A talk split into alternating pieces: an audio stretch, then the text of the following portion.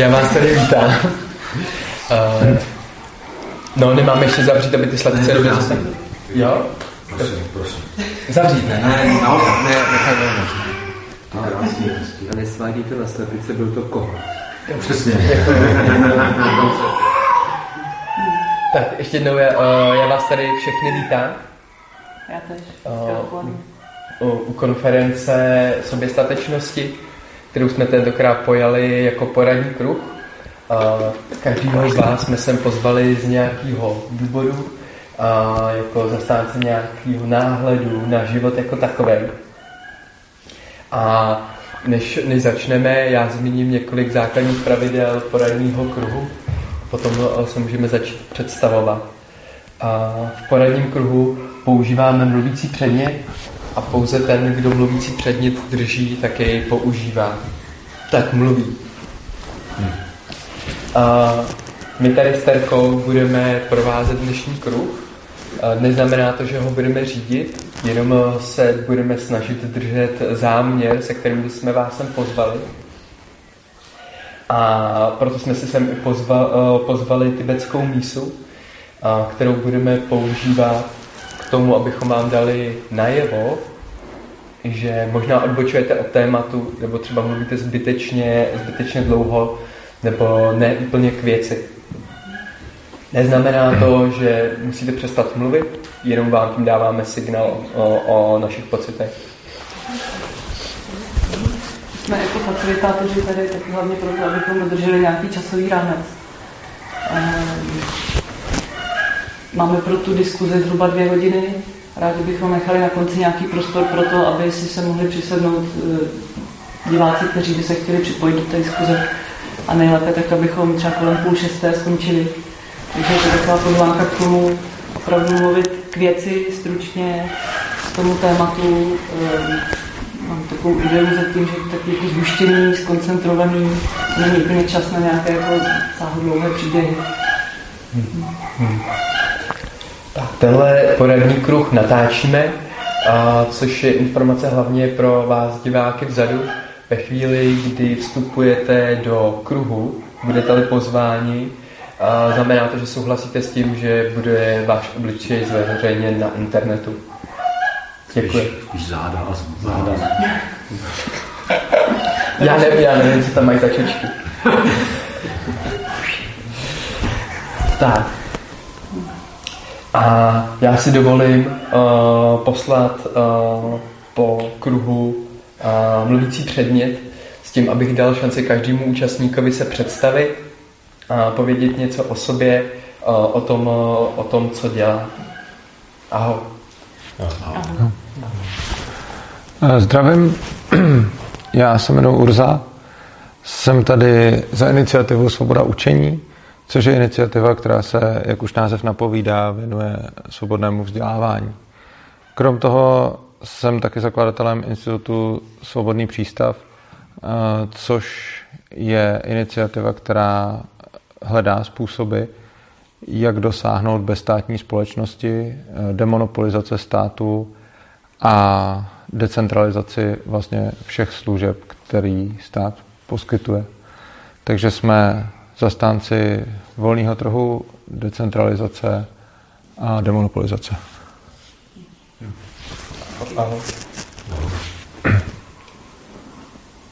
Já jsem Viktor Vlk a v poslední době aktivně vědám otázky na odpovědi na otázky, jak uzdravit ten způsob života, jakým teď lidi žijou jakým způsobem to transformovat nenásilnou cestou a připravit pole pro tu změnu, která bude nezbytná v blízké době.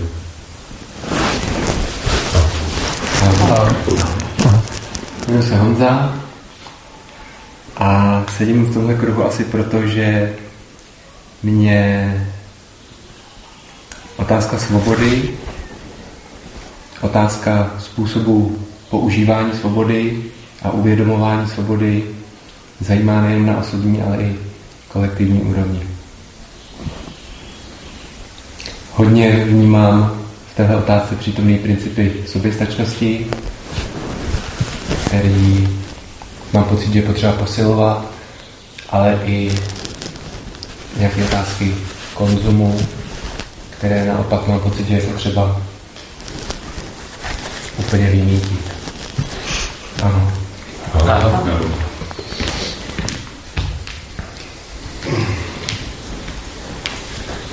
Jsem Vittorio, jsem tady sám za sebe. Jsem zakladatel a iniciátor platformy Filtries, společenství, sociální sítě, ale dneska tady určitě nebudu mluvit za ní. Téma svobody je pro mě hodně klíčový. To je jedna z největších kvalit, který si v životě cením a mě zajímá, jak můžu dál rozvíjet. Děkuji moc za pozvání, vážím si to.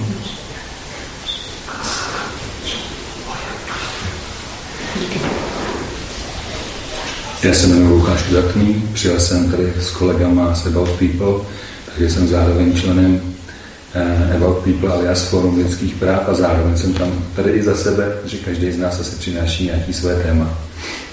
Moje téma poslední dobou je um, svoboda vnitřní versus vnější a je jako projev v nějaký, um, nějaký jako rovnováze vůči, jak vůči sobě, tak vůči stávajícímu světu, protože nemám pocit, že bych chtěl být uh, nějakým bouračem ničeho. Ale vlastně ta, ta komunikace mezi tím, co, co je zvenčí, co je zevnitř a jakým způsobem se to chce projevit, je pro mě teďka taková jako takový jako silný téma vlastně. Hmm. Se tady za About People a to jsem lidských práv. About People to říká, je to o lidech, to o nás o lidech. Téma je svoboda, o svobodě. A proč jsem tady je vlastně bilancování mezi tím, nakolik být svobodný a příliš se o to nestarat, nakolik naopak je potřeba se o to starat. Něco pro to dělat. Protože to, co je třeba na jednu stranu samozřejmostí, jde na druhou stranu a se o to dá snadno přijít. Ano. Jmenuji se Kamil Polách, vlastně o téma dnešního kruhu svobodu se zajímám jak člověk, tak, tak právník. Věřím, doufám, že na tomhle kruhu vlastně zazní to téma svobody i ve vztahu k, k základním pravidlům soužití ve společenství zvaném stát, protože tam vnímám v posledním roce to, že to hodně naráží. Samotná vnitřní svoboda každého z nás, myslím, je naší, naší interní záležitostí, ale svoboda jako taková jednotlivce ve vztahu právě k těmto základním pravidlům, který máme v ústavě a listině, tak to, to považuji za téma, o kterém je dobrý veřejně, veřejně mluvit a čím víc, tím lépe. Ahoj. Hmm.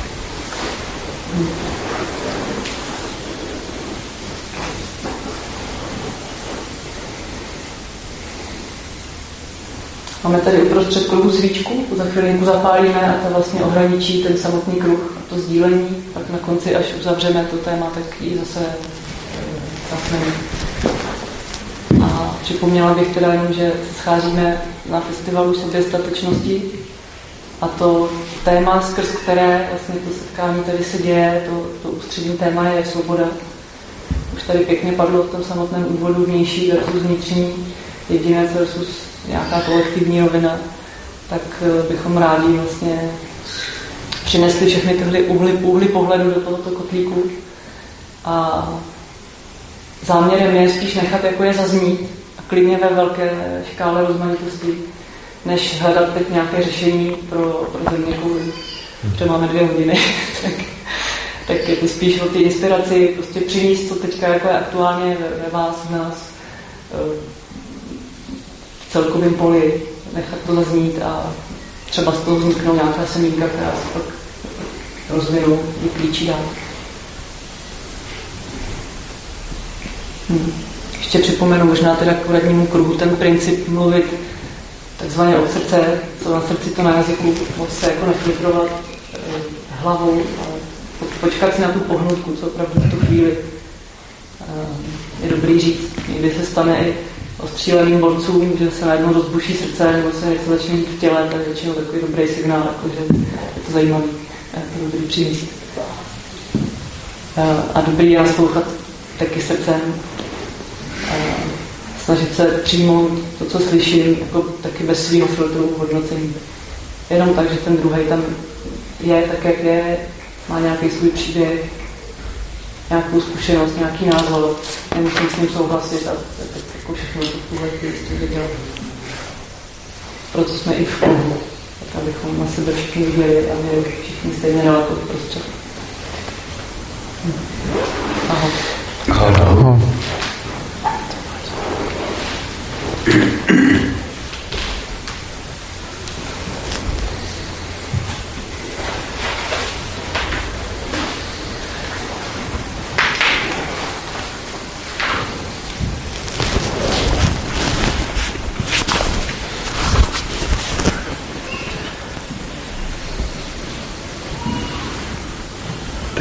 K nám do kruhu chtěl přivolat právě ducha svobody, aby nám pomohl téma otevřít,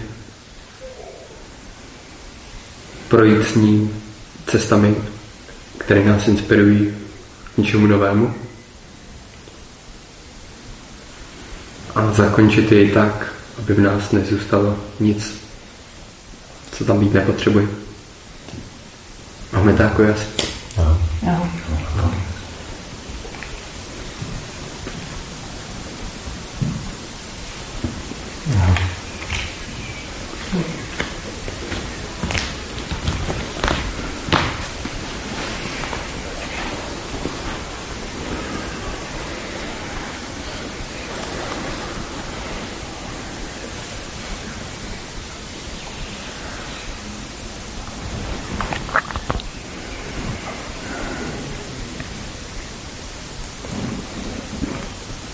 než o, se o svobodě dokážeme o, komunikovat, tak bychom si všichni rozuměli, tak bude dobré dát si najevo, co vlastně pro nás slovo svoboda znamená, protože může být obšírná, může to být obšírný slovo a zároveň můžeme každý z nás považovat za svobodu něco jiného. Takže co je pro vás svoboda? Ahoj.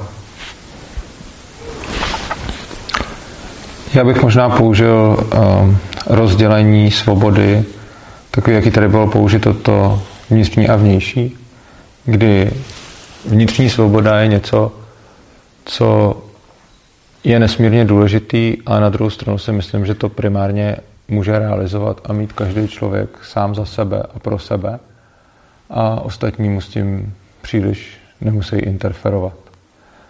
A na vnitřní svobodě si každý člověk může pracovat sám.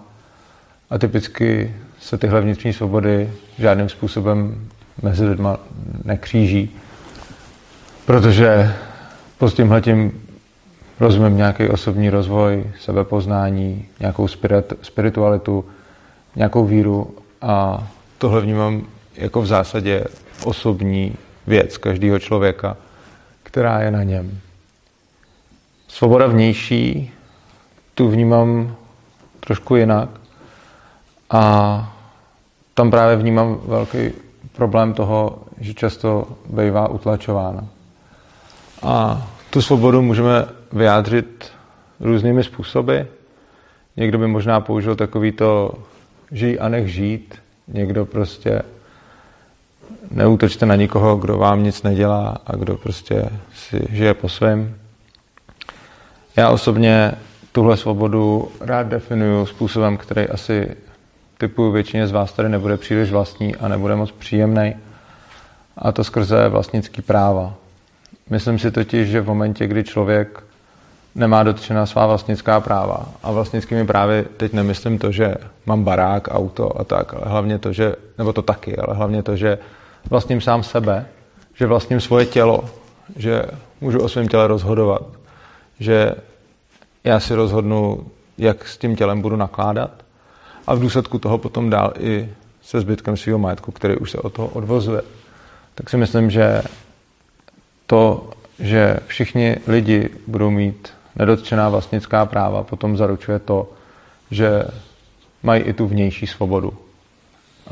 Přičemž považuji asi za důležitý zmínit, že vlastnickými právy míním vlastně to samé, jako kdybych řekl práva negativní.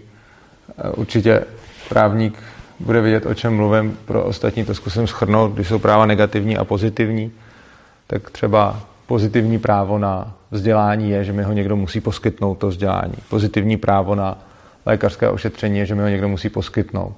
Negativní právo spočívá pouze v tom, že mi nikdo nesmí bránit, abych se vzdělával. Nikdo mi nesmí bránit v tom, abych si, si jednal nějakou prostě třeba pomoc ve zdraví a tak.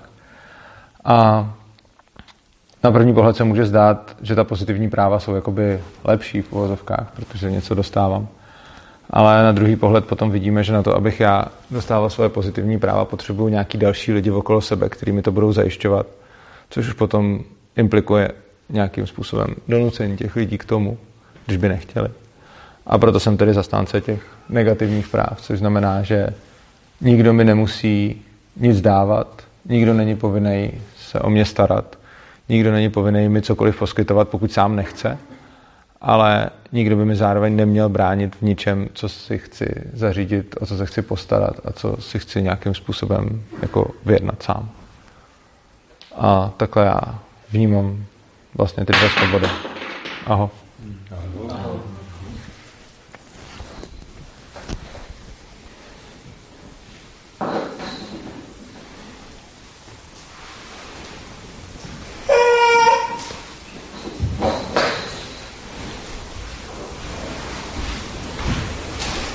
To shrnul tak dobře, že k tomu nemám co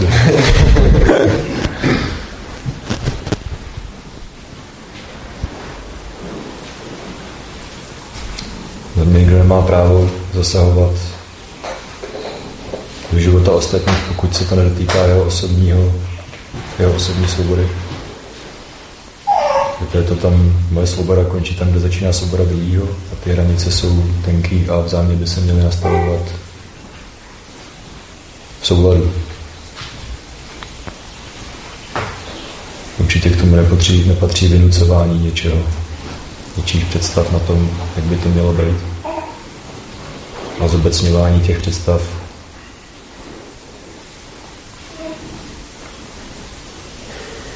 plošní vynucování něčeho.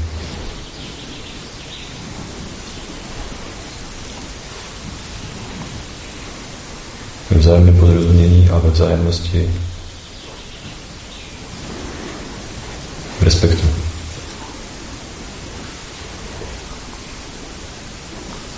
Takže za mě ta svoboda je hlavně o respektu k sobě a respektu k ostatním. K tomu, co každá bytost potřebuje. Ahoj. Ahoj. Ahoj.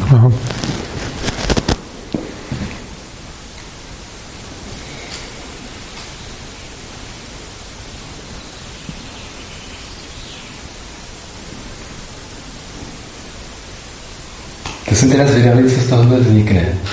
Protože moc hezký, mně se to moc líbilo, co zřek, moc hezký, mně se to moc líbilo, co zřek. A teď se mi přidají myšlenky vlastně, jak nahlídnout na svobodu, protože sám vůbec nevím, co to je. Mám jenom představy a možná nějaký cítění vnitřní pohnutky, chtít mít svobodu takovou, jakou si představuju ale mám takový pocit, že lidstvo nezjistilo do dneška, co to svoboda je a že to vlastně zjistit nejde. Ve své podstatě všechno, co uh, zasahuje do nějakého pole vyslovitelného a definovatelného, tak je svoboda relativní, nějaká dočasná. A mám pocit, že ta jediná svoboda skutečná je naprosto nedotknutelná a právě proto nedefinovatelná hodně, hodně mi teď lítá v mysli slovo život. Život je svoboda. To je v podstatě projev, bez kterého by tady žádné cítící bytosti být nemohly.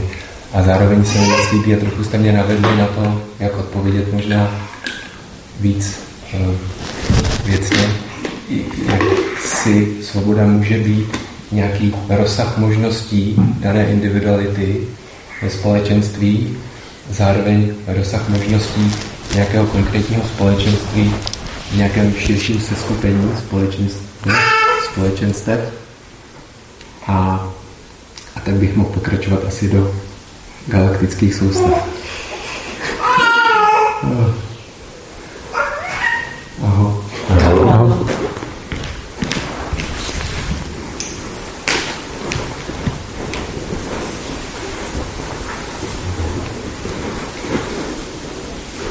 Přiznám, že mi tady trošku rozrušuje ten okolnost kruhu.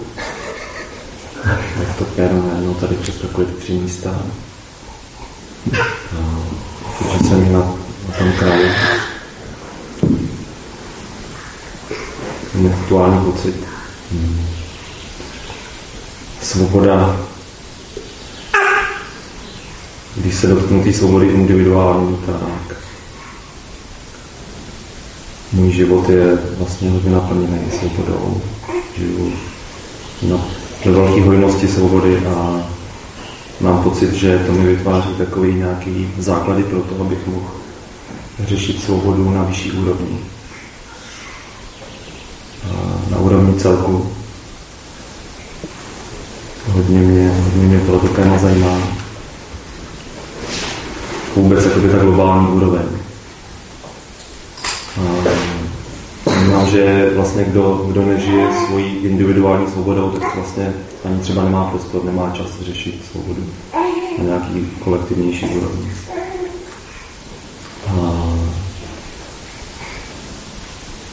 V momentě, kdy já svůj rodový statek vedu do té svobody a všechno tam funguje dobře, tak mě začíná zajímat vlastně, co se děje za tím plotem.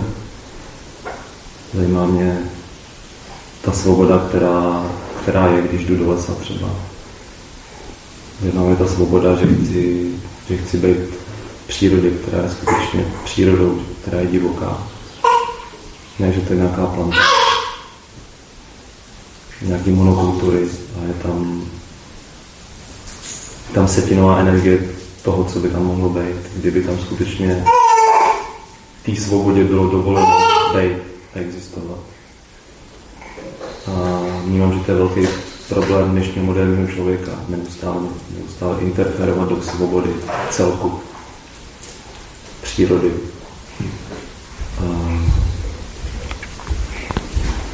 Týhle, týhle svobody já se hodně věnuju.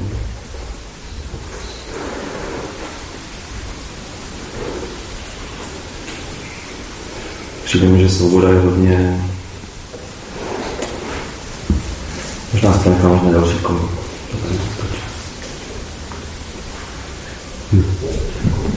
No.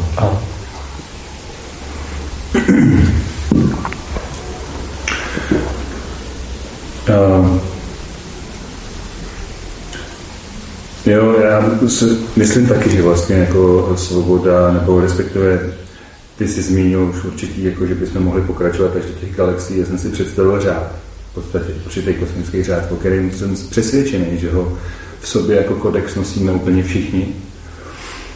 A, a že i v tom kodexu našeho, na, našem vnitřním, který je v nás jako vtištěný prostě, je, je i to, že moje individuální svoboda se bude svým projevem odlišovat od, od individuálního projevu svobody nás všech ostatních a pak to bratře dává smysl a celek. Jako, takže um, je důležitý přesně, jak tady Viktorio řekl, ehm, jakoby stavět na té osobní svobodě, protože pak se můžeme vzájemně potkávat a doplňovat si svý barvy, prostě, který, který jako nosíme a můžeme individuální svobodu sdílet a zjišťovat, že má podobné parametry, že vlastně spoustu věcí cítíme a vnímáme a vidíme podobně a na to můžeme stavět vlastně další to patro. Jako.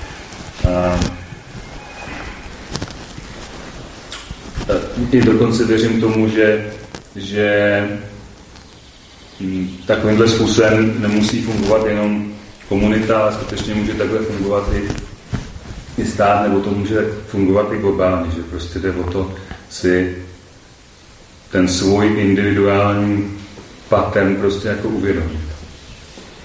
Hmm. No. No. Svoboda eh, jako v podstatě jakýkoliv termín se snažím vnímat co nejhlouž a nejšíř v jeho obsahu. A tak nějak to nazývám bez jeho plným dosahu a rozsahu.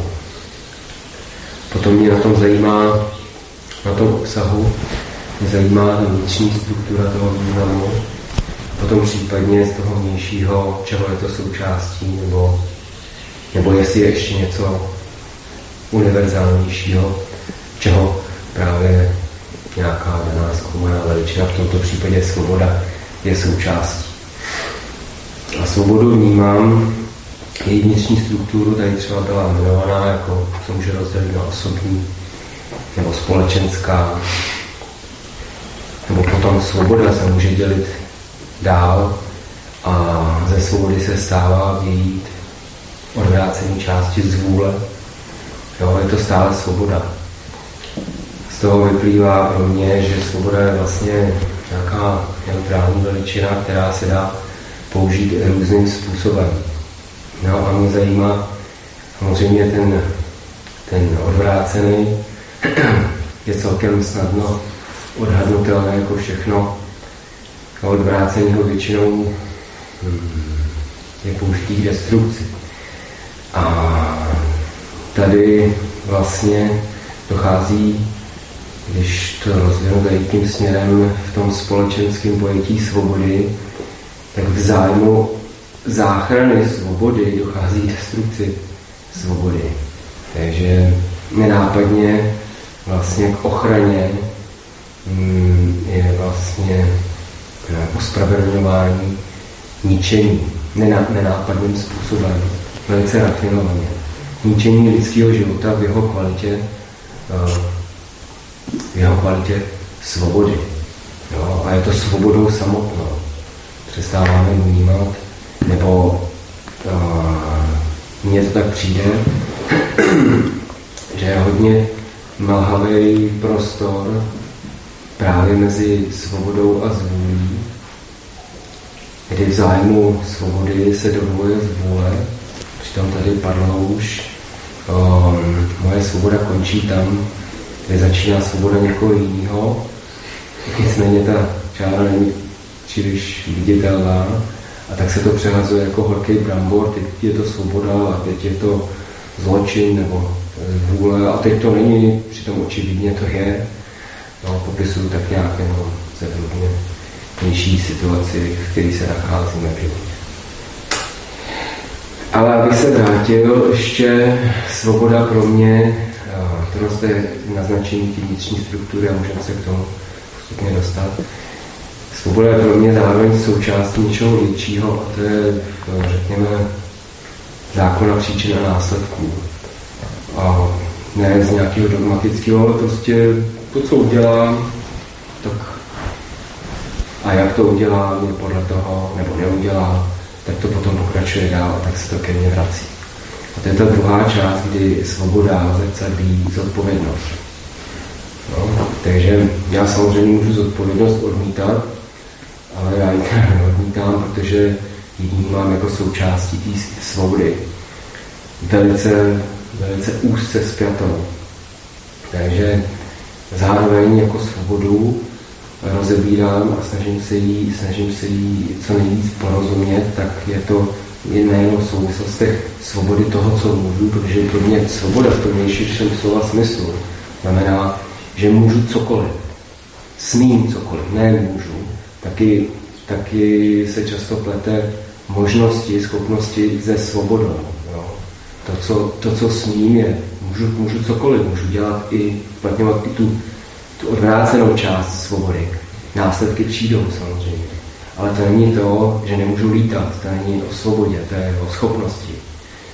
Jo, tak jenom ne, vlastně jenom zase naznačuju, že se nám do toho motají třeba někdy jiný významy a že by nebylo špatný to si s tím pohrát třeba v diskuzi a trošku jako najít společnou řeč. Případně, aby jsme si to rozlišili. No a ta zodpovědnost, to je ta část, která by nám v, v tom chápání nebo rozebrání pro to pochopení mohla pomáhat dohromady e, vlastně porozumět termínu svoboda, jak teda vnitřní, ta bytostná, tak i ta vnější společenská, co to, co to vlastně jako je, e, co po sobě vlastně můžeme chtít, co do toho spadá a co je třeba zbytečný, anebo, ne, anebo se jenom sentimentální, no, nepoužitelný. Takže praktický přístup tady těch, než jsem se to četnout, jak, to, jak se na to koukám, jak to rozebírám, je to pro mě no, téma hodně aktuální. Takže zatím to bylo všechno. Hmm. No. Aha.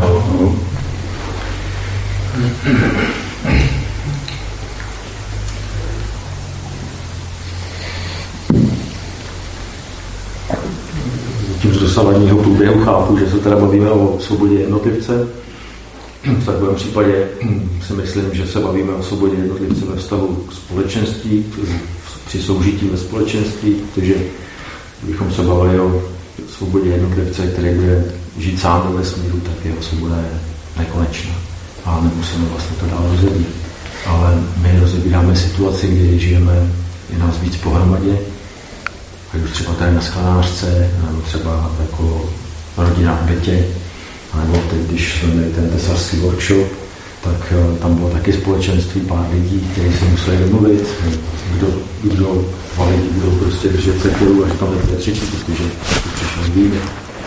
Takže tu lidskou svobodu jednotlivce vnímám a dívám se na ní zajímá mě vlastně, protože tam je to patří ve vztahu k společenství, to znamená ve vztahu k těm základním pravidlům soužití v nějaké skupině, v jakýkoliv skupině.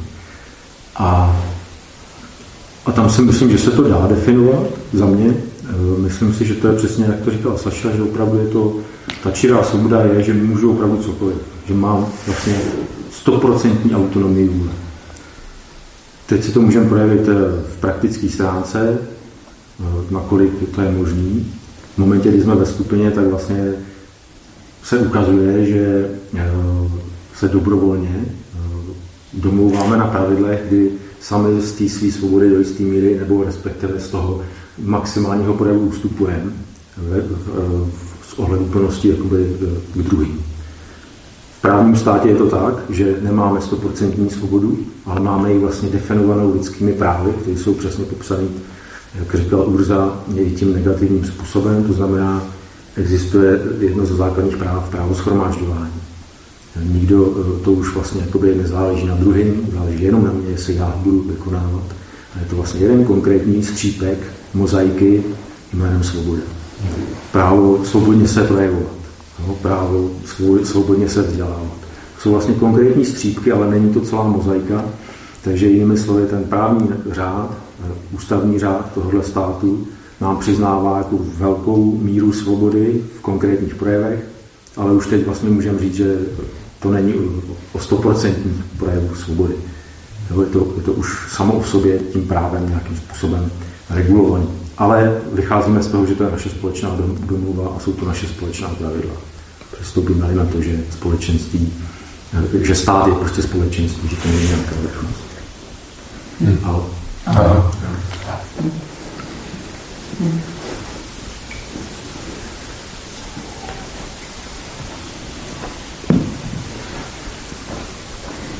prvního kola se tady rozběhla pěkná pavučina v boji. Když teď změnila tu formu, takže už nebude to mluvící uh, péro, se mi chce říct. Kruhu.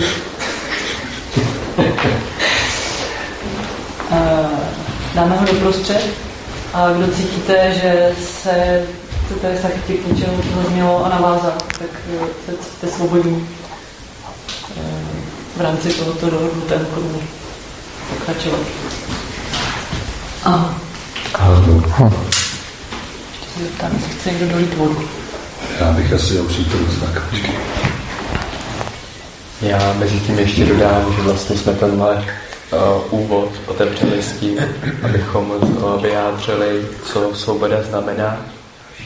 A i když jsou slova mocný nástroj, ne vždy vedou k porozumění, o který se snažíme. A je-li, je-li vlastně mezi náma nějaký nesouhlas nebo neporozumění, tohle je určitě dobrý prostor hned na začátku vyjasnit si, uh, je-li tady třeba třecí plocha, nebo byly vyslovené slova, kterým, kterým jehož obsahu si nikdo není jistý, jak byl myšlen. Ahoj. Ahoj.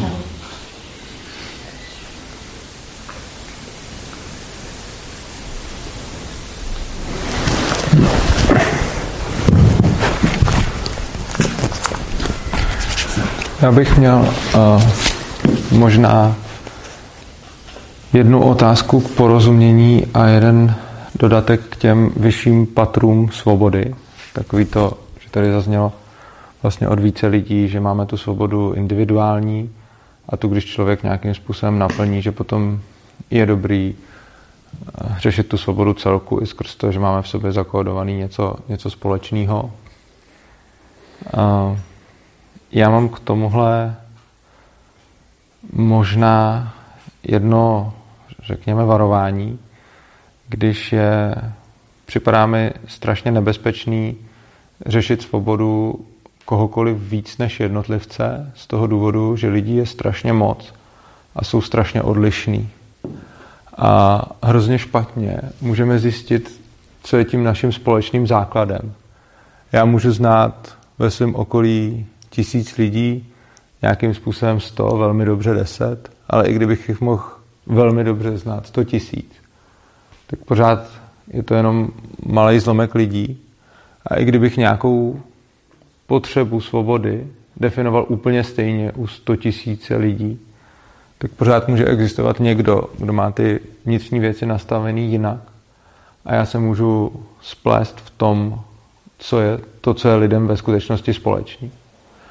A mně osobně přijde často velice nebezpečný, když někdo přichází řešit svobodu jako za ostatní nebo ostatních lidí, protože on je nezná, nerozumí jim, neví přesně, jaký jsou jejich potřeby.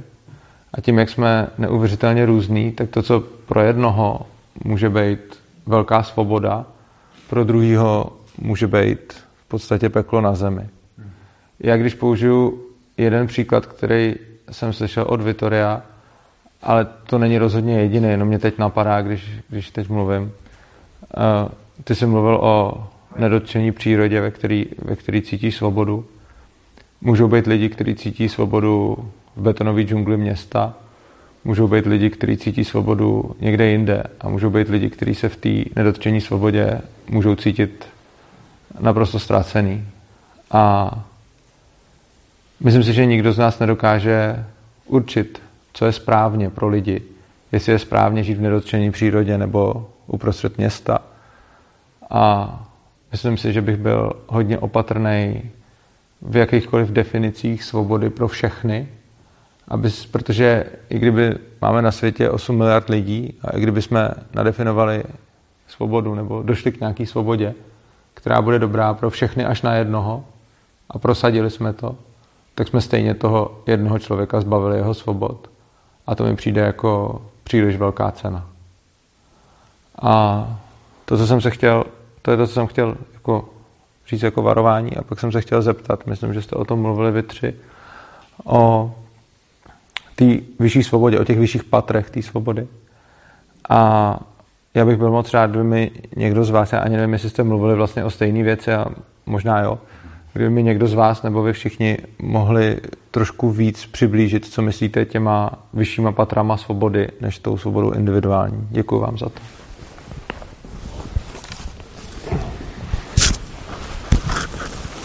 Abych to teda upřesnil, za uh, já, jsem, já jsem chtěl říct, že že um, existují různé úrovně toho, jak funguje cokoliv, jako, když si to řekneme vesmír. Jako.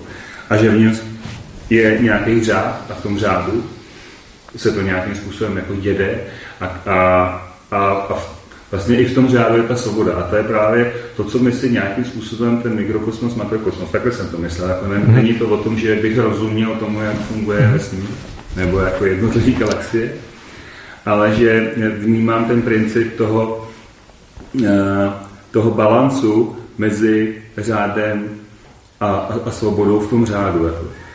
A pro mě třeba je důležitý podívat se na to, jak pokud tady třeba Kamil naznačil a konec konců to jako je napsané v ústavě, že naše republika je vlastně stát svobodných občanů, svobodných lidí se svobodnou vůlí, tak to pro mě znamená, že my tady máme prostor v rámci toho kosmického řádu nebo nějakého prostě řádu si, si ten prostor té svobody vlastně osahávat a budovat. A pravděpodobně je to dynamický proces, nikdy to nebude stejný, stejně tak jako nebudou stejný ty hranice, protože jednou budeme mít my dva biznis, kdy ty budeš ten, který to povede, a po druhý budu já, ten, který to povede a ta dynamika se bude měnit a ta hranice se bude měnit. A v tom vidím taky tu svobodu. Takže takhle. Díky.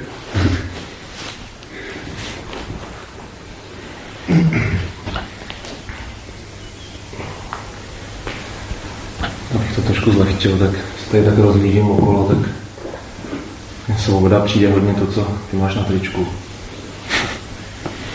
Nevím, jestli to vidět v kameře. Tak se můžu. Tak to přečtu. Play with fairies, ride a unicorn, swim with mermaids, fly to the moon. A naráží to trošku na ty schopnosti, že ne každý má ty schopnosti. uh, tak já bych se vrátil k tomu, co jsi říkal ty. A Přijde mě tam jako klíčová věc právě, že na určitý úrovni už individuální svoboda naráží na, individu, na svobodu třeba celku.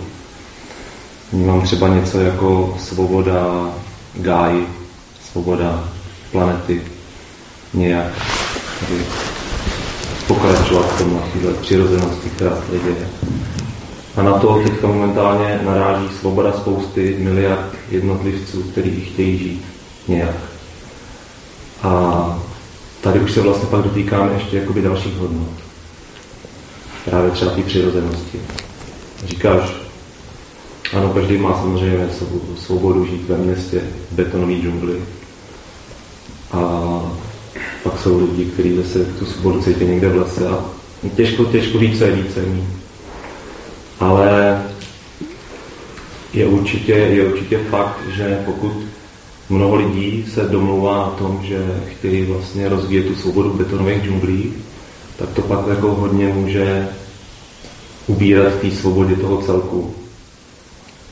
Co je, což je vlastně to, co se teďka děje. Jako ta devastace životního prostředí vlastně vzniká tak, že spousta lidí chce svobodně vydělávat víc peněz, žít větším, ve větším komfortu, konzumovat víc stále víc a víc lidí a teďka už to není jako jenom výsada západní Evropy a, a Severní Ameriky. Tak teďka už celý miliardy v Indii, v Číně a v dalších rozvojových státech najednou všichni chtějí mít ty auta, všichni chtějí mít ten konzum, všichni chtějí to. Ale je to obrovská zátěž vlastně na tu planetu, na ten celé.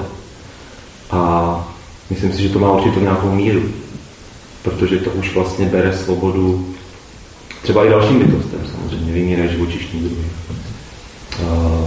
celý, celý národy, celý kmeny přicházejí o své území, protože svoboda těžařů prostě je jako, jako silnější než svoboda lidí, kteří žijou třeba v Amazoně a tak dále. A to je, to je ta svoboda té kolektivní úrovně, úrovně pro mě. přesně, jako kdyby jsme byli sami prostě ve vesmíru, nebo nás bylo 10 tisíc na planetě, tak to nemusíme řešit. Hmm. Ale nás je tady jako denně o 150 tisíc víc, denně. A dřív či později, za pět let, za deset let, tohle bude jako vlastně největší téma. Jako, kam až to necháme vygradovat. Tu svobodu jednotlivých lidí. A já to třeba vidím, jezdím do Peru a vidím, jak lidi, aby taky měli jako tolik, kolik mají ty turisti, kteří tam jezdí, tak prodávají své lesy, kácejí to na dřevo, prostě chtějí mít jakoby tu svobodu. Ale myslím si, že jenom tam chybí ta určitá informovanost a, a vidění toho celku. Že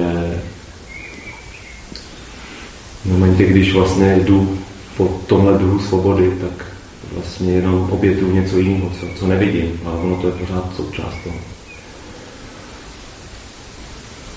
Takže pro mě je to určitý konfrontaci momentálně individuální svobody a kolektivní svobody. Aha.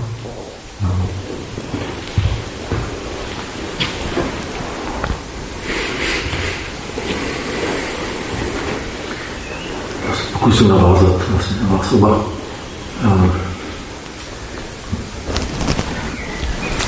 Vlastně proč je možný, že na svobodu eh, existuje jako tolik úhlů pohledů.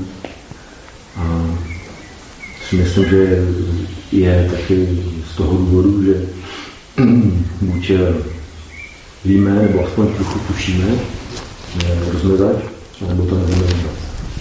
Myslím si, že problém naší populace jako ve většině je právě v tom, že eh, my to ve většině prostě nevíme.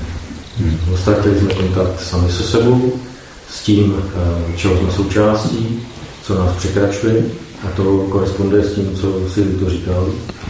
Já si myslím, že to dokonce není oddělení, to jsou vlastně propojení národy.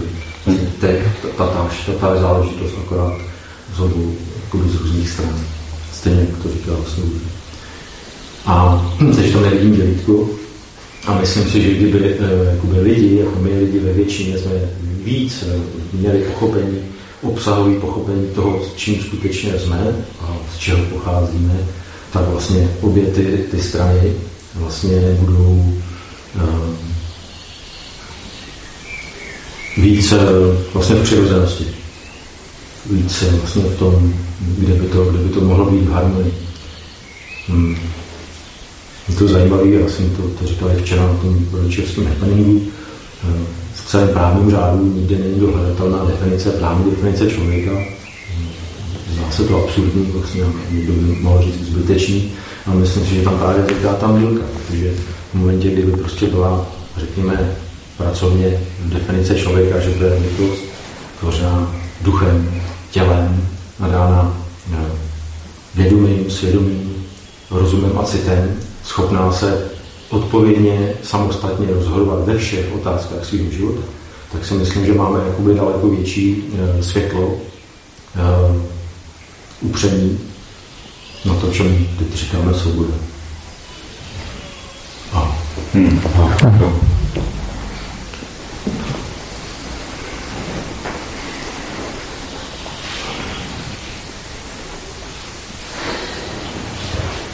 to radši vemu dřív, než to veme někdo jiný. Třeba mi něco napadne. Já jsem jako naprosto souhlasím s jedním momentem, který je, si myslím, hodně důležitý taky. A to je vlastně e, paušalizace věcí, to znamená třeba i svoboda. E, a to je ten zájem svobody, se může stát vlastně nástrojem teroru, byť na jednom Eh, jedinci z těch všech. Teď je samozřejmě otázka, a tam to vidím eh, v té znalosti nebo schopnosti rozeznávat přirozenost toho dosahu a rozsahu mm, těch veličin, o kterých se teďka bavíme, a to je třeba svoboda nebo ta zodpovědnost. Protože na jednu stranu, ano, můžeme mít situaci, že celé společenství bude mít nějaký zájem, a jedinec bude sám osamocený mít jiný nebo propagovat jiný zájem. A teď je otázka, kolik je tam svobody, v jakým to je eh, rozhraní, harmonie, balancu, anebo jestli prostě jednoduše není rozeznávání, že většina se pohybuje ve sféře zvůle, a tomu právě říkám, že jenom uplatňují to, co chtějí v nějakém sobeckém zájmu, který je nadrozměrný, jako jsou třeba těžaři, protože naše přirozenost je, že můžeme, můžeme kácet lesy, máme mašiny, máme všechno, ale už jsme v rozměru, kde jsme ještě nebyli, že jsme tak velký, že nám planeta nemusí stačit stíhat. A tam se dostáváme ze svobody, že můžeme, do, do zvůle toho, že dřív později nebudeme moc, protože nebude co. Takže a proti tomu může stát jeden nějaký malinký kmen, který my zamáznem, protože my prostě na to máme. Že jo.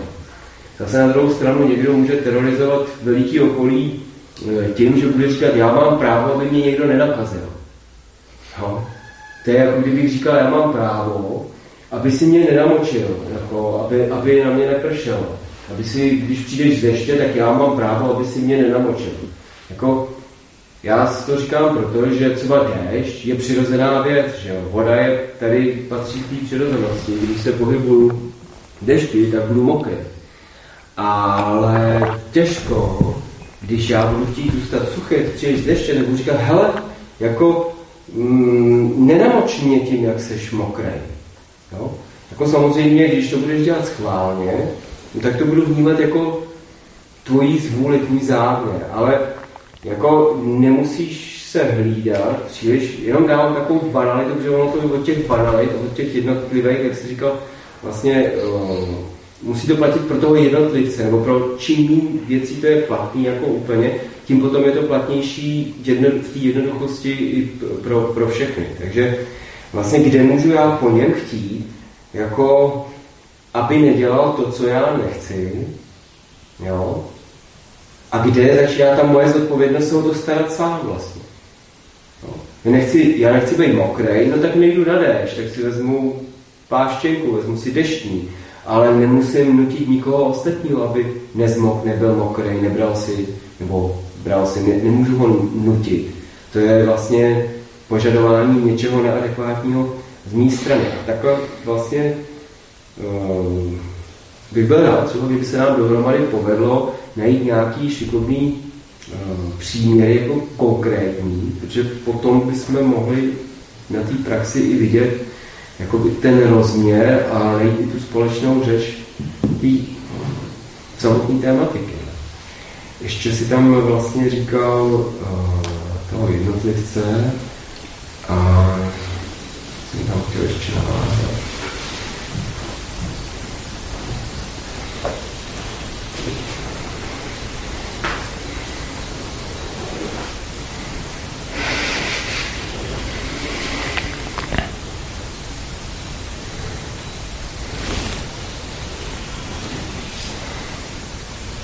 Jo, takže ano, aby jsme si mohli vlastně vůbec o svobodě dál povídat, no tak musíme ho přidružit další termíny a to je třeba ta přirozenost, aby jsme našli přirozený rozměr té svobody. A ještě tam byla přirozenost a nevím, málo čokolády. No. No. No.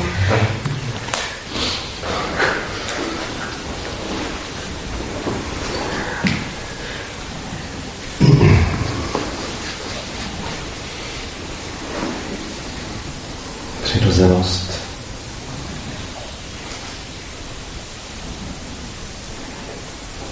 Vnímám, že je potřeba se na něčem shodnout, pokud se, pokud se budeme o něčem bavit. A jak si říkala Kamila ty, tak um, pro člověka, který věří, že je nějaká kosmická náhoda, tady zrovna jako, co se tady vyskytla na Zemi, tak pro něj je ta svoboda samozřejmě asi úplně jiná jak já vnímám život, jak já vnímám svou úlohu tady na Zemi, tak je, že jsem součást nějakého většího organismu. A můžu fakt použít příměr úplně jednoduché lidského těla, jsem buňka. Jsem buňka jednoho organismu.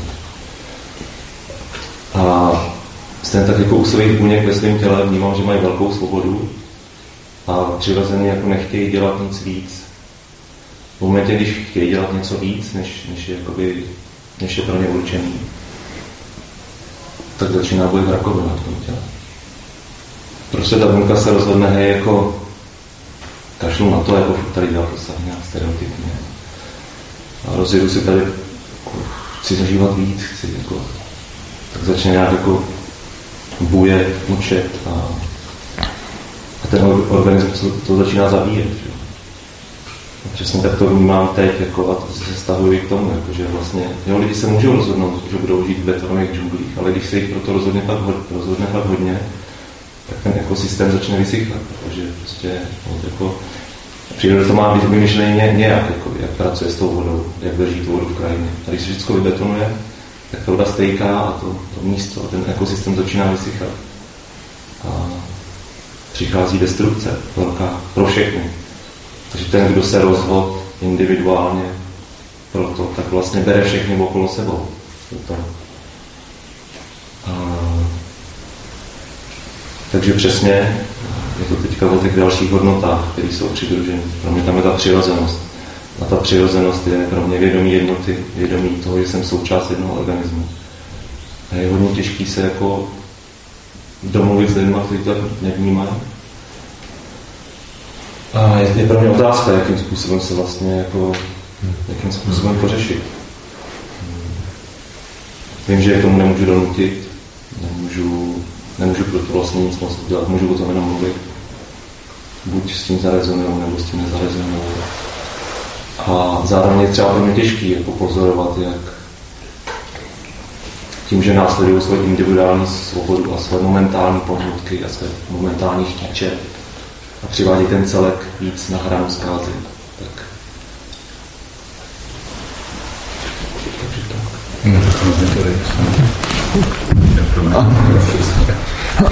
Prostor bude. Mě k tomu zase napadá ta ta, ta vnější, vnitřní a ta rovnováha prostě věcí, protože pokud se chceme dostat z bodu A do bodu B, musíme akceptovat bod A. A to znamená, to je bod, kterým jsme. A bod, pokud se chceme dostat do bodu B, tak si musíme věci prostě zvědomovat. A je jednoznačně fakt, že spousta lidí, včetně mě ve svém životě, jsem dělal spoustu věcí nevědomě, protože jsem nebyl informovaný o, o, o důsledcích, nebyl jsem informovaný o tom, když něco udělám, jaký to bude mít dopad na celek nebo na můj osobní život. To znamená, a svoboda učení, svoboda informování je prostě fakt důležitý a, mít, mít ty zdroje, mít ty lidi, který budou natolik inspirativní a nemusí to být jenom lidi, můžou to být místa, že, že ty lidi budou chtít prostě jako se dozvídat.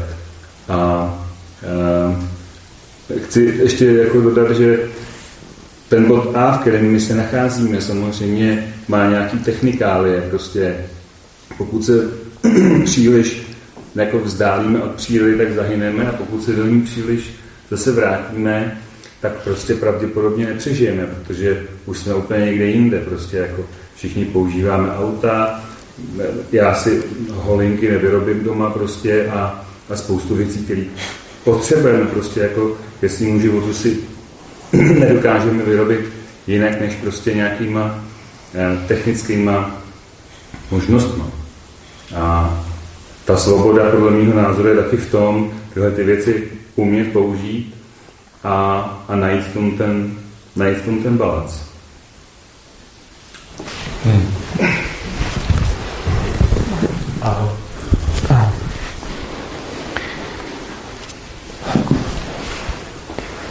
Já bych asi zareagoval na příměr uh, jedinců k těm buňkám v organismu. A je pravda, že když je buňka poškozená, tak se z ní někdy může stát rakovina. Zajímavý je, že ne vždycky. Buňka musí být poškozená hodně specifickým způsobem, protože buňky v lidském těle jsou navržený tak, aby když byly poškozený, že se sami zničejí. A až když se poškodí tenhle mechanismus, tak vzniká rakovina. Je zajímavá otázka, proč jsou takhle ty buňky navržený. A myslím, že odpověď je, že jsme k ním došli takhle evolučně. A došli jsme k ním evolučně právě proto, že ty organismy, které tam tenhle ten mechanismus neměli, na ty rebelující buňky dřív umíraly. Což znamená, že nenutně rebelující buňka, která zabije organismus, musí být ve výsledném celku špatně. A já bych se rád posunul dál k té svobodě Gáji a země. Um, jedna věc je, když těžaři těží les, kde žijou kmeny, což je určitě špatně, protože ty kmeny tam byly první, je to jejich domov a vyhánět je tam odsaď je opět porušení jejich svobody, dalo by se říct porušení jejich vlastnických práv. Ale tohle jsou věci, které my si děláme vzájemně sami mezi lidma. Co se týče svobody Gáji, tak mám pocit, že říct, že postavit tu města a vykácet lesy je proti Gáje, takový tvrzení mi přijde trochu krátkozraký. Když Bobr sežere, ohryzá strom a udělá tam hráz a celý to zaplaví, tak to rozhodně není proti gáje. A lidi jsou něco jako bobři, jenom o něco sofistikovanější. A když se bavíme o přirozenosti, tak si myslím, že většina lidí řekne, že přirozená je příroda a nepřirozený je město. Většina lidí řekne, že přirozený je tamhle chovat slepice a nepřirozený je jít je koupit do supermarketu. Oproti tomu, když sledujeme nějaký zvířata, který dělají něco přímočaře, a pak jiný, který to dělají trochu sofistikovaně, tak si řekneme, wow, ty to mají promyšlený. Ale když to sami sledujeme u člověka, tak si řekneme, tyjo, ten ničí přírodu a jde proti gáje. Já si myslím, že není možný, aby člověk šel proti gáje a proti přírodě. Protože úplně stejně, jako když si vosy vybudují svůj úl, to je taky docela důmyslná struktura, tak eh, teda své hnízdo, to je taky docela důmyslná struktura. A spousta živočichů si buduje relativně důmyslné struktury, ve kterých žijou. Lidi si budují o něco sofistikovanější, ale ten princip je pořád stejný je to pořád příroda, je to pořád to tež, že jsme prostě jenom vyspělejší zvířata. A myslím si, že panelák není oproti gáje o nic víc než vosí hnízdo. Protože je to prostě, všichni jsme produkty toho samého a všichni se tady snažíme nějak přežít. To, jestli to povede nebo nepovede nakonec k nějaký záhubě lidstva jako druhu, nebo přesně to, že kdybychom si tady vytěžili všechny ty lesy, tak pak nemáme co dechat. To je, to je samozřejmě pravda. Ale nemyslím si, že tím poškozujeme gáju. Myslím, že tím poškozujeme sami sebe. Protože ta planeta tady ostatně existovala v dobách, kdy tady na ní nebyl žádný život a pak dlouho existovala v dobách, kdy tady byly podmínky, kde už tady život byl, ale pro nás by to bylo neakceptovatelný. A určitě tady bude ještě miliardy let po tom, co lidi už tady dávno nebudou a myslím, že Gaia s tím bude jako v pohodě, jenom lidi třeba potom už ne. To jsem jenom chtěl dodat odlišný pohled na tu přírodu, versus, versus, že, že vlastně člověk je součástí přírody, včetně všeho, co produkuje, tedy i včetně měst, betonu, plastů a tak.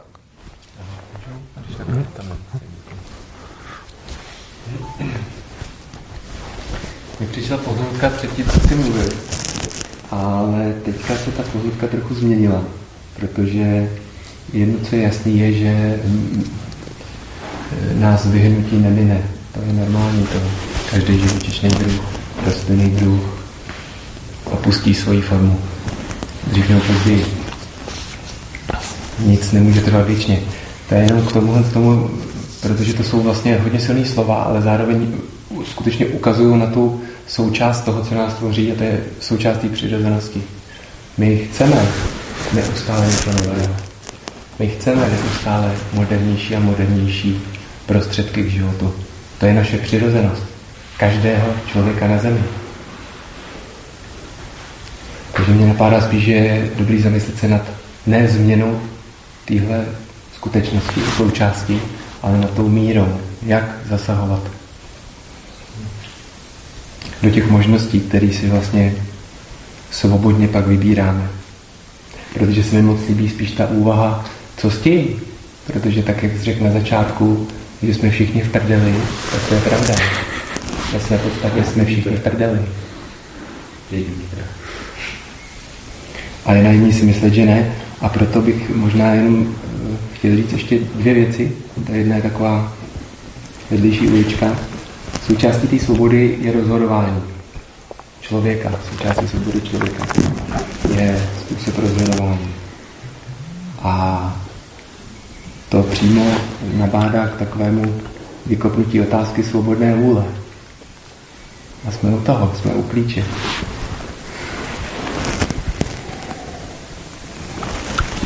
Rozhodně se necítím způsobili mluvit o tom, co svobodná vůle je, ale můžu říct, že svobodná vůle jde nahlédnout z několika úhlů pohledu a vrstev a vzniká nám nádherná nabídka paradoxu, kdy z jednoho toho úhlu pohledu svobodná vůle neexistuje. Nemáme svobodnou vůli. A z druhého úhlu pohledu ano. Máme svobodnou vůli. Zase na určité úrovni. A k tomu se vrátím jenom k tomu, co, jsem, co jsi se zeptal ty. Takový ty vyšší mm-hmm. sféry. Já tomu moc nerozumím, moc to necítím, ale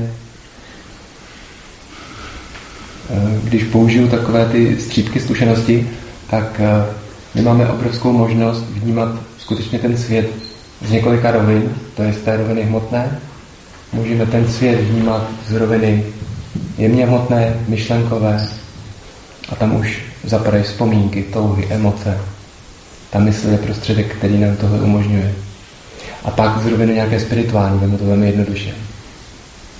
Jakmile vnímáme ten svět jenom hmotně a všímáme si toho, co je kolem nás, jak to vypadá, jak se to dá používat, tak si musíme přiznat, že tam je velmi velké lpění na té formě. Mm-hmm. Tam svoboda nejde definovat, protože tam není. Ty formy se furt mění. A svoboda je něco, co nemá omezení. Když se něco mění, tak se mění i vztah k tomu omezení, neomezení. A já eh, osobně mám moc rád přírodu, jsem zastáncem ochrany přírody, soběstačnosti. Takže souhlasím s tím, co tady padlo.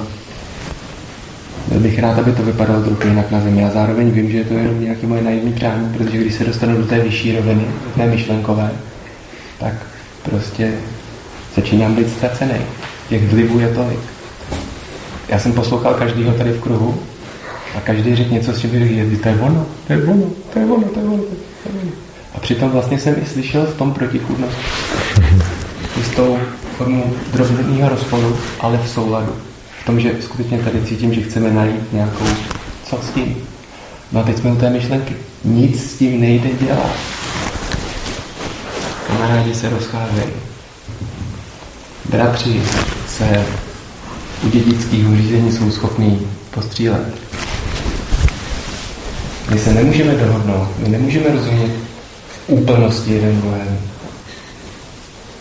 My se můžeme přiblížit.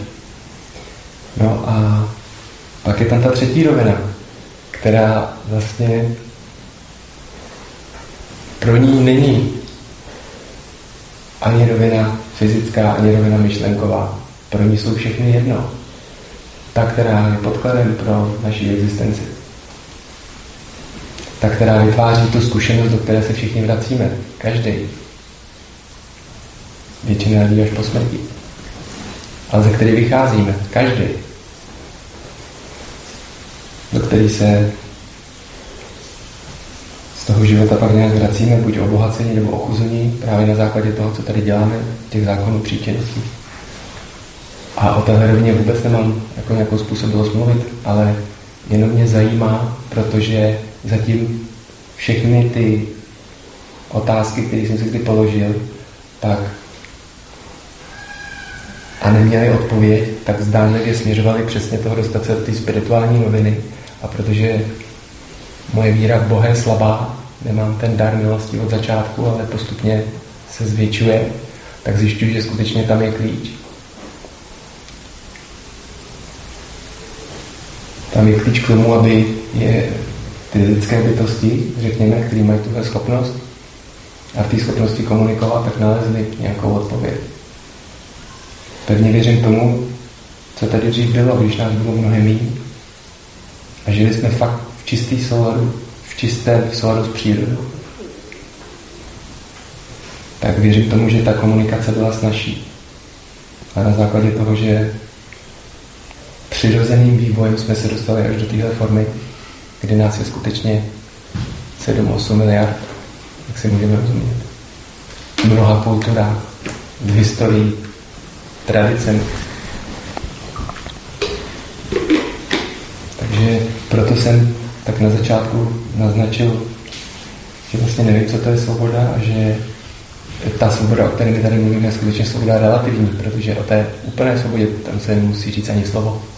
Stačí, jsme seděli v tichu a byli, byli svobodní v ten okamžik ticha. Jakmile začínáme mluvit, formujeme a nikdy nemůžeme být stoprocentně v souladu s tím druhým, i když se můžeme milovat a máme ty názory 99,99% stejný. Tak takhle tomu nějak rozumím a snažil jsem se jenom trošku Děkuji. reagovat na tvoji... Díky. Aha. Aha.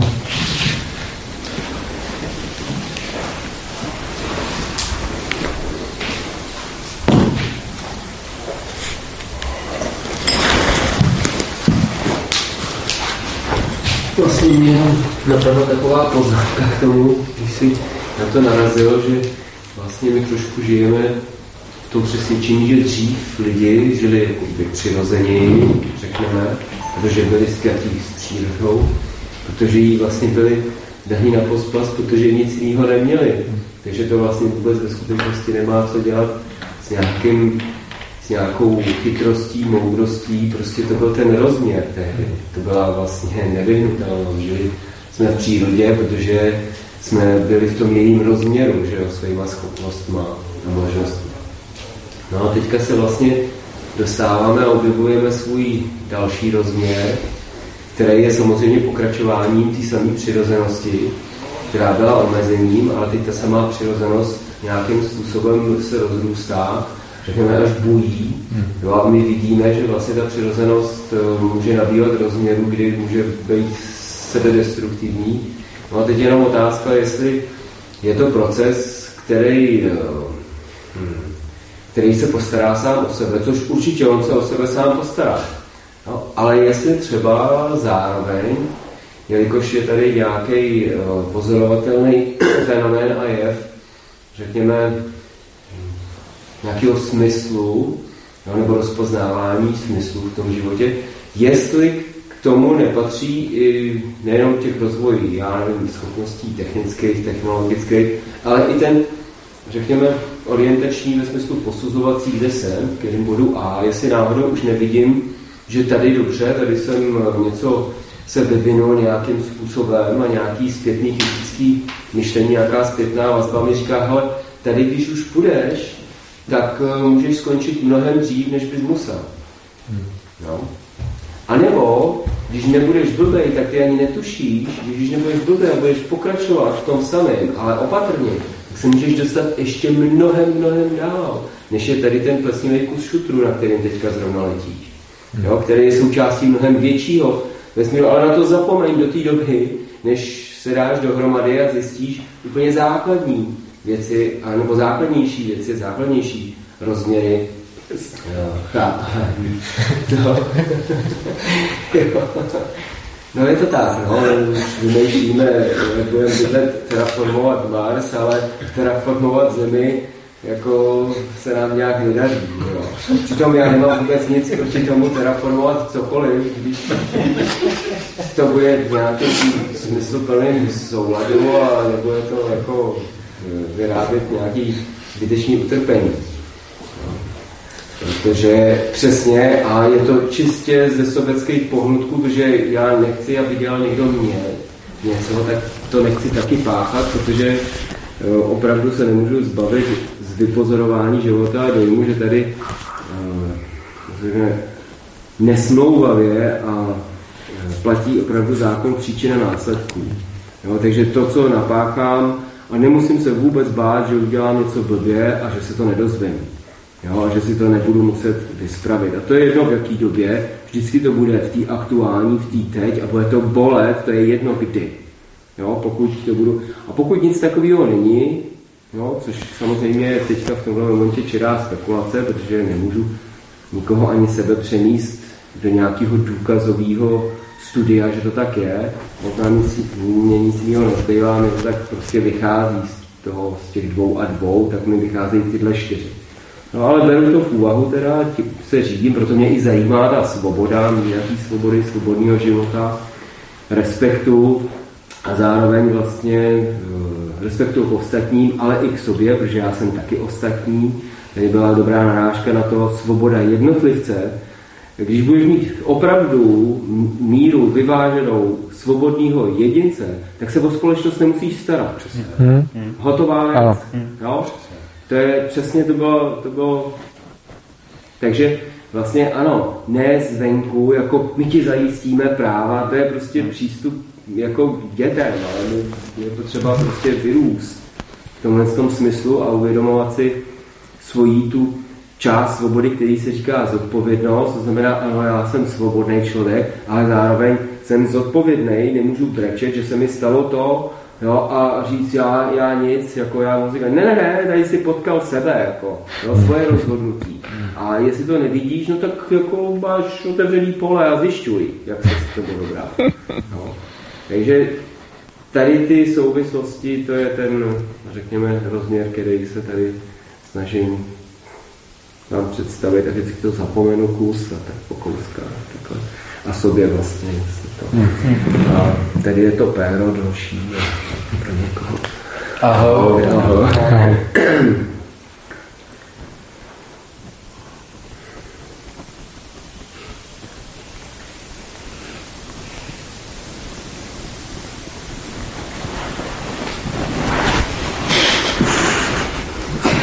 mě to přišlo zajímavé, tak jsem tady zachytila takovou vlnu, když si teď Sašo mluvil a řekl se vlastně o tom, že když budeme mít shodu nebo vyřeší se svoboda jednotlivce, tak nemusíme řešit ty ostatní, hmm. tak mám pocit, že všichni takhle jako udělali. Hmm.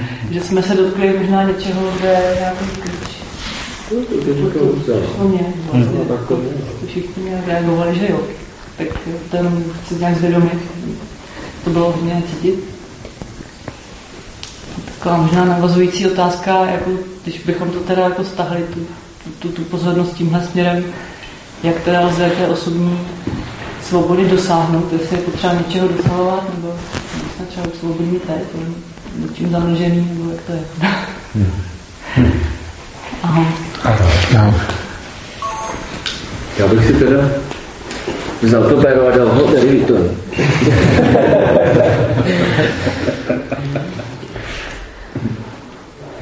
těžší téma. A jak jsme se skrz tu svobodu dotkli přirozenosti, tak, eh, tak mi přijde, že se dotýkáme další nějaké kvality a to je dobrá komunikace, upřímná, skutečná komunikace. A já se ji samozřejmě všímám, já vždycky, když sedím v nějakém kruhu, tak se koukám, kde je proti mně teď mi přišlo, že tady trošku jakoby děláme nějaký póly a mezi námi tady nějak jako trošku lítalo chvilku. Zároveň to považuji hodně za konstruktivní, konstruktivní debatu. A sám sebe taky pokládám za něco, že to není jako versus, ale je to vlastně i, i a spolu to tvoří ten celé.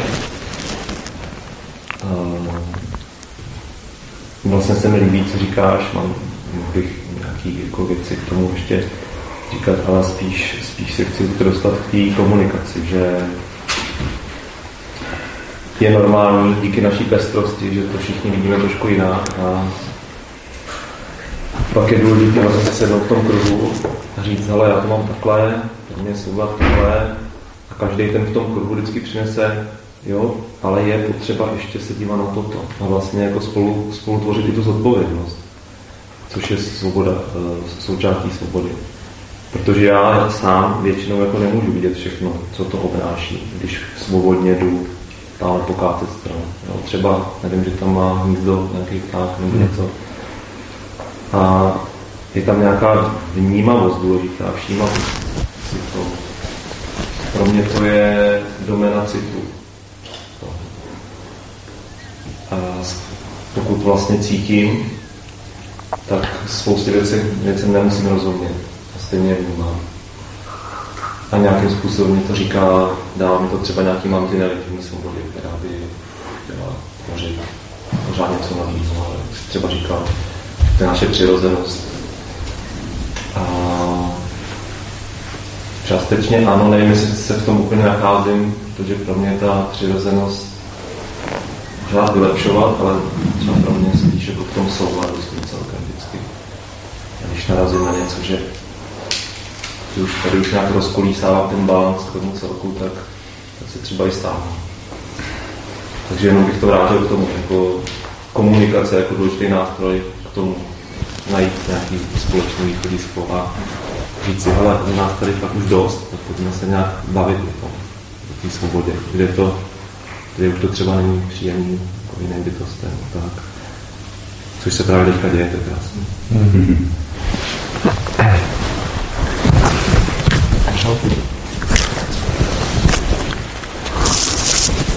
Já ti děkuju.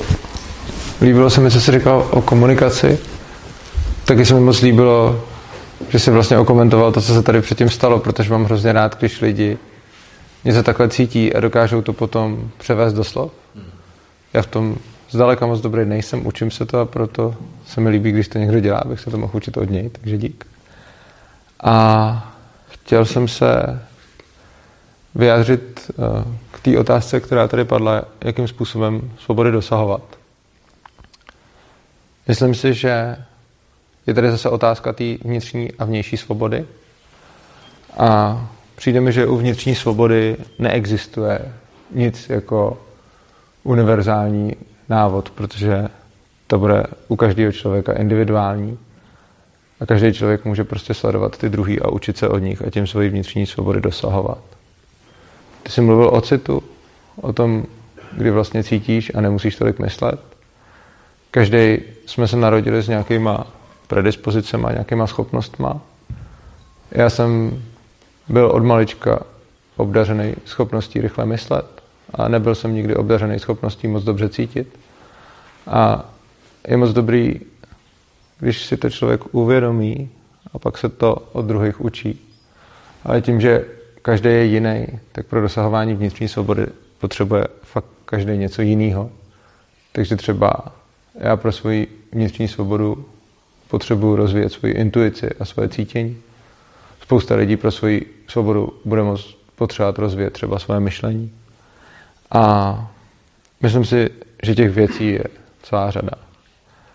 A u té vnitřní svobody jsme na tom, myslím, každý tak nějak někde, že prostě jdeme nějakou tu cestu.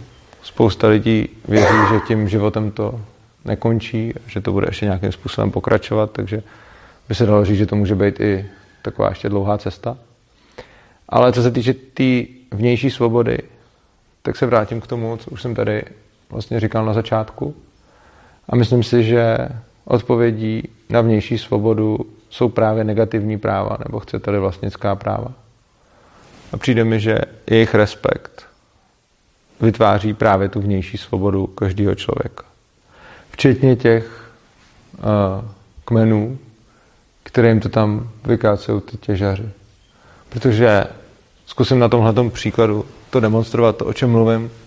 Vlastnický práva znamenají, že každý člověk vlastní sám sebe a potom to, co smísí se svojí prací, tak začne vlastnit taky, nebo to, co smísí prostě jako to, to území, který třeba, uh, ve kterém třeba může začít lovit, nebo cokoliv, to všechno znamená smísit se svojí prací. A ty kmeny jsou teda podle mýho názoru legitimními vlastníky toho území. A když tam přijede někdo, kdo to území jde vytěžit, tak je to prostě zábor toho vlastnictví. A myslím si, že právě, a to byl jeden příklad, ale myslím si, že tímhle, tímhle se dá odpovědět na celou spoustu jako zásadních otázek. Třeba otázek ohledně svobody slova, kdo kde co smí a nesmí říkat. Zase vlastnický práva nám řeknou, čí je to prostor, ten si rozhodne, co se tam smí a nesmí říkat. tady je to váš prostor, takže tady máte vaše pravidla, kdo má pírko mluví. Kdyby to byl prostor někoho jiného, může rozhodnout nějak úplně jinak. A krása vlastnických práv podle mě spočívá v tom, že pokud je budeme respektovat, mají všichni lidi zajištěnou svoji vnější svobodu. A v takovém prostředí je už pak jenom na nich, aby si zajistili i tu vnitřní. Aho. Aho. Budu reagovat, a není to vůbec myšleno jako eh, konfrontace. Mně se, mně se líbí to, eh, nebo zaujalo mě, že s, eh, vlastně to nazýváš vlastnickými právy, ještě v souvislosti s, s Indiány. Já se nemyslím, a můžu se mluvit, že, že by si oni mysleli, že něco vlastní, mm-hmm. protože ani já si nemyslím, že vlastním třeba svý tělo, ale cítím to tak, nebo jako hledám tu linku, jako co, co asi máš na mysli, že já jako jedinec mám svý tělo k dispozici. Já jsem ho dostal jako dár. Stejně tak asi pravděpodobně, když eh, budu žít někde v nějakém území, tak to budu vnímat jako dár, který mám k dispozici. Tak v tomto duchu bych asi souhlasil, protože uh, ona existují v tom vašem právním řádu jako vlastnická práva, což je takový hodně relativní uh, koncept, svým způsobem jako pro mě nesmyslný, ale máme ho tam. A už teď nějak jako existuje, to znamená, jestliže je někdo jakože vlastní nemovitosti, tak jakože že vlastní tu nemovitost, ale když se budeme bavit jakoby na té uh, obsahové skutečné úrovni, tak vlastně jaký vlastní, že?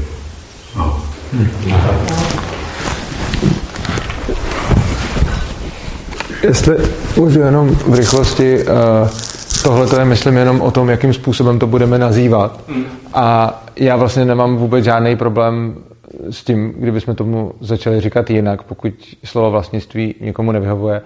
Já vycházím právě z, těch, z toho pojmu těch jako přirozených práv, kde vlastně eh, spousta jako filozofů nebo i vlastně právníků odvozuje eh, jako negativní práva od práva vlastnického, ale není nutný tomu tak říkat, pokud to, pokud to někomu nevyhovuje. Já se na tom pojmu vůbec netrvám. Mně jde eh, o to, co je za ním a, a co se tím myslí. Což znamená, že když řeknu, že vlastním svý tělo, tak kdybych neříkal vlastním, ale mám k dispozici, tak by to pak nebyly vlastničtí práva, ale dispoziční práva.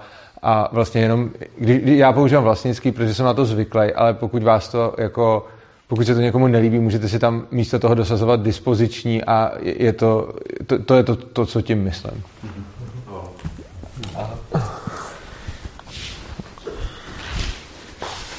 Jako já se do toho vmísím, protože vlastně eh, překvapivě já taky vlastně se na to dívám, jak to zmiňoval Kamil, že vlastně eh, vlastnictví právě z, z notorického používání vyvolalo ve mně vlastně, nebo hm, začalo být příliš zprofanovaný a vlastně vlastnictví je něco, co je, když někdo vlastní, no tak nad tím má, jako by bych řekl, absolutní moc. My nad sebou nemáme absolutní moc, z jednoduchého smrtelného důvodu, řekněme, tak v tomhle tom smyslu to vlastnictví pro mě jako ztrácelo ten význam. Proto jsme se třeba o tom s Kamilem jako bavili kolikrát, nebo to, a vlastnictví se dostávalo spíš do toho dispozičního jako výrazu. Nicméně, to vlastnictví není vůbec jako špatný slovo, když ho poslouchá, protože to je jako vlastní, co je mi vlastní, to znamená, co je jako blízko ke mně, to znamená, že to není jako vlastnící, jako my to máme jako ownership, jako ten zprofanovaná část, že to, si to jako ve smyslu uzurpování, ale opravdu jako vlastní, že je mi to blízký, že buď v tom žiju, je to prostředí, je to to tělo, to taky prostředí, v kterém žiju, nebo to tam straší. Takže buď jako, nebo se o to stará, nějakým, nějakým způsobem to má k dispozici. A zase vlastně mi to koresponduje s tím, že je to vlastně eh, prostředí, za kterou sice mám rozhodovací nějaký právo, by se dalo říct, nepopiratelný, protože ho používám, i když jako svobodná vůle, řekněme, mm, můžeme jít trošku chytat jako stín, ale potom ji úplně bezděčně používáme, nebo je v praxi nepopiratelně. Jo? Prostě se děje, my ji děláme, používáme. Jo? Nikdo se spontánně z nás tady už nepočurává. Ne, že by to na tom bylo něco špatného. Prostě máme svobodu se rozhodnout a rozhodujeme se znova a znova si ty kalhoty nepočůrat. Jo? Prostě si je sundáme. Víme, co máme dělat, přestože máme svobodnou vůli. Prostě přijde ten přítomný okamžik toho nutkání a my ho nenásledujeme. My se svobodně rozhodneme, jo, to udělat jinak. A tam je vidět ta svobodná vůle, jako, nebo jedna z mnoha jako projevů, že, že ji vlastně jako děláme. A nemusíme. Takže vlastně, eh, ještě jsem se chtěl vrátit, to jsem nedořekl, to vlastnění se mi vlastně nakonec třeba osobně teďka eh, vidím zcela dobře použitelný i, i ve smyslu toho, jak to bylo? Jako dispoziční. Dispoziční, no, ale ve smyslu, protože ano, je to ve smyslu toho rozhodovacího a zároveň dostávajícího zpětnou vazbu v podobě, v podobě těch následků, to znamená té zodpovědnosti a přijímání. Ano, přichází ke mně zase to, to, co jsem udělal. Takže jak jsem se staral o to svoje vlastnictví, no tak můžu vidět, jak se to stará vlastně celý o mě a napovídá mi to, jestli chci jít dál tím směrem, anebo jestli chci uh, měnit podmínky, abych se vyvinuval jiným směrem. No. Takže je to takový, já jako opravdu tady je fajn vnímat, že třeba ty si řekl s Vítem, jste měli tady tu výměnou a vlastně ty, ty pocity, jo, to jsem chtěl, ano, tomu jsem chtěl, jako pocity versus třeba eh, k myšlení. Jo? Já to třeba vnímám jenom, eh, tady to vypadá jako, že to jsou dvě různé věci, ale oni jsou asi tak různý jako rytmus a melodie. Jo? Ve skutečnosti rytmus je strašně pomalá melodie, tak hrozně pomalá, že my už ji nevnímáme jako melodii, ale eh, vnímáme ji jako jednotlivý rázy a jenom máme paměť eh, a říkáme tomu rytmus. Ale jakmile se zrychlí rytmus, protože to není nic jiného než hrozně rychlý rytmus, a ten se nám mění ve vnímání, což je naše vnímání, jo, tak nám to naše vnímání překládá do podoby, že vnímáme to, ve skutečnosti to jsou jenom rázy zase. A ten ráz, když je jako jeden, v nějaký frekvenci, no tak ho vnímáme, když je dostatečně pomalej, tak je to pro nás rytmus. Jakmile zrychlíš, tak to začne být tón. Jo, jakmile tam bude 440, tak kromě těch úderů ještě jako těch uslyšíš to A, Jo? Protože to je překlad. A vlastně myšlení, eh, jako já jsem ho pozoroval, jsem tomu hodně se věnoval, a vlastně i rozum se eh, řídí cítění, protože hledáš význam a ten význam nevymyslíš, ty ho ucítíš, jestli to koresponduje, jestli ten význam, to, to myšlení, jestli dává smysl. Ale to už není jako věc uh, taková vlastně jakoby konfrontační, řekněme, těch, eh, těch termínů, ale najednou víš, že to víš a to přichází jako pocit. Akorát, že to je vlastně jakoby vnímání melodie, smyslu, když řeknu smysl jako melodii, jo, tak ho vnímáš vlastně rozum, rozumový člověk je prostě jenom v jiný frekvenci vnímání, ale vlastně tam nakonec vyciťuje jo, ten smysl, ten se vyciťuje, ten, tam není žádný jiný přístupový moment. No, a někdo to vnímá třeba v tom širším, že vidí situaci, třeba přírodní, a dochází mu, co všechno je třeba v tom možný, a když se ho zeptá, zeptáš, hele, co máme dělat, jako to, a víc ti k tomu neřekne, protože nemá, ne, nepřeloží ti to do, do tý, protože on to, on to jako cítí. Je to jako když někdo má představivost pro deskriptivní geometrii jo, a vidí rovnou ten, jak ty obrazce logicky jdou, ale vnímá to pocitově. A nebo přijde matematik a vyřkne nějakou ptákovinu matematickou šílenou. A oni říká, a jak to jako dokaž to? On říká, to už dokáže někde jiný, mě to nezajímá. Jo, ale on to vidí, on vidí věci, které napíše v číslech a on to vidí, vnímá to. To je prostě o tom vnímání. To je zajímavost vlastně, já jsem to chtěl jenom připomenout k tomu, že tedy uh, vidím, že v některých věcech se hledají jakoby rozdíly. Jo? Ale oni jsou, nejsou rozdíly v zásadě, ale jenom, že jsou uh, jinde na té ose. Ale jsou na jedné ose. A to je jenom spíš jako zajímavé. A jak se to dělá, když z kruhu jako potřebuji odejít na záchod? Než na záchod. Svobodně se vzdal. Když svobodně tady ty budou Tibetská mísa je dost posvátná.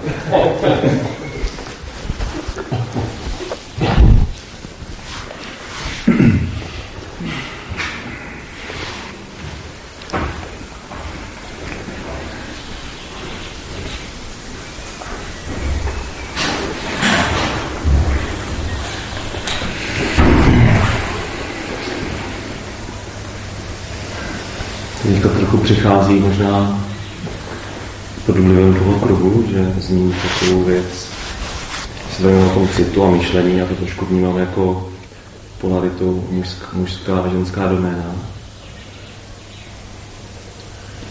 Že jsme tady těch sedm mužů, teda to jedna žena, která je v té facilitaci. No, Osm. Ještě facilitátor. Petr. Mi tady trošku chybí ta ženská přítomnost a já bych chtěl jenom vyzvat, jestli třeba už není ten čas, hmm. někdo přistoupil do kruhu. Takže nás tady vyváží.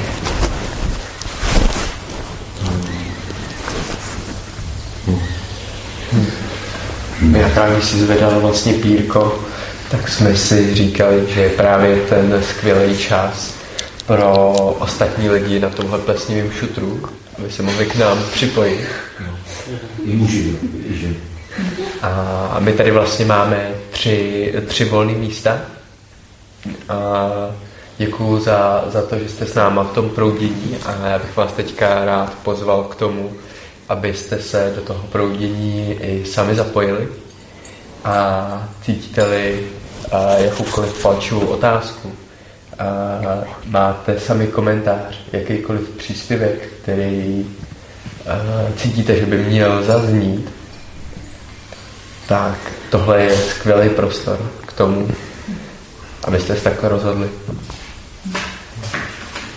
Ještě doplním, že je možný jako přijít, něco třeba říct, položit otázku, třeba se i zapojit do nějaký výměny a zase si sednout zpátky, když budete cítit, že to je hotový, aby třeba měl místo někdo další. Není to tak, že tady pak máte sedět do konce.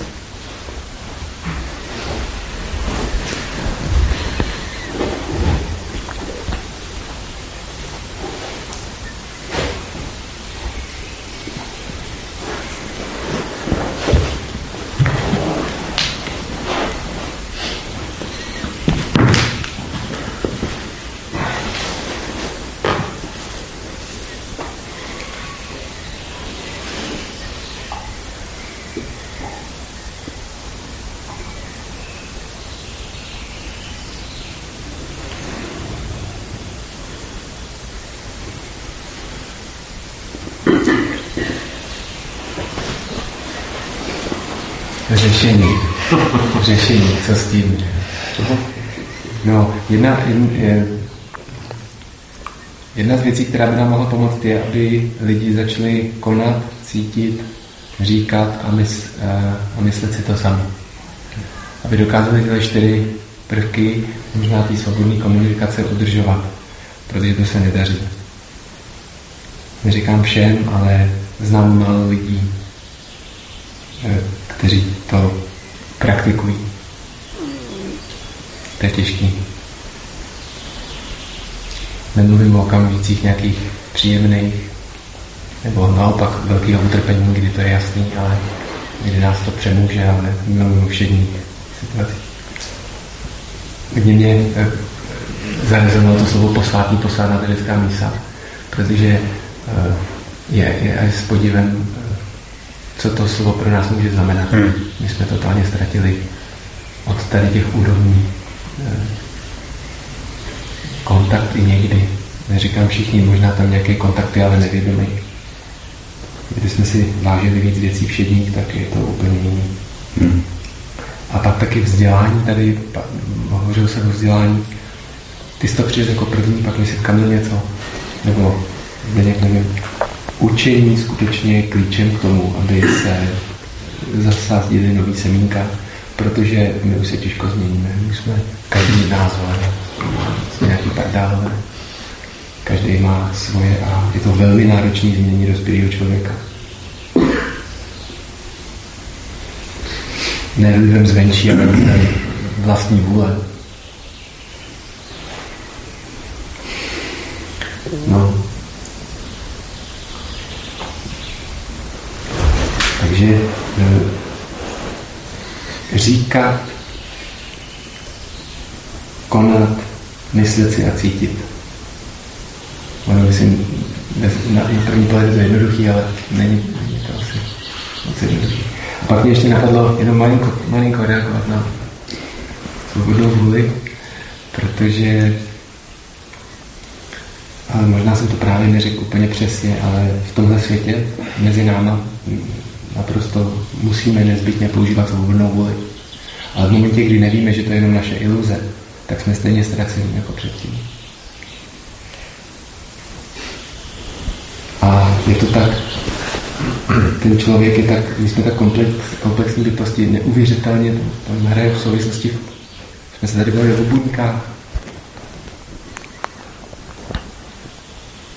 a o vlivech na ty buňky a o silách, které to udržují dohromady, že jsme ještě tak křehký, že nechápu, jak jsme mohli vyhrát ten konkurenční boj a v současné době jsme vlastně nějaký jakýsi nejmocnější bytosti na Zemi. Z vyšších savců nejpočetnější, naprosto bezkonkurenčně žádných jiných zvířat. Vyšších savců není tolik jako lidí. A vlastně, když se tady hovořilo i o tom, jak eh, jakých skupinách nebo v jakých prostředích žít, tak ono možná nezáleží na tom prostředí skutečně, jestli je to kus krychličky betonový nebo přírodní džungle, ale eh,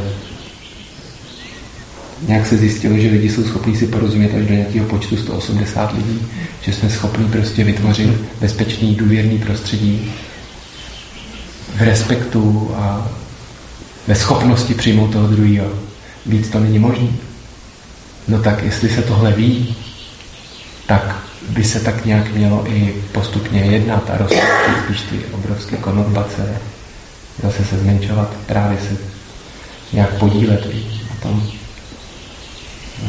na té péči o tu, o tu malý území. No, tak jenom to mě napadlo, tak taková několik pohnutek dohromady, ale každopádně už teďka moc děkuji za to, jak si povídáme, protože to je, to bych tak přál i těm, kteří mají ty úplně opačný zájmy, než to zase dát nějak dohromady. Děkuji. Hmm. Velká inspirace. Hmm. Hmm. Děkuji. Ahoj.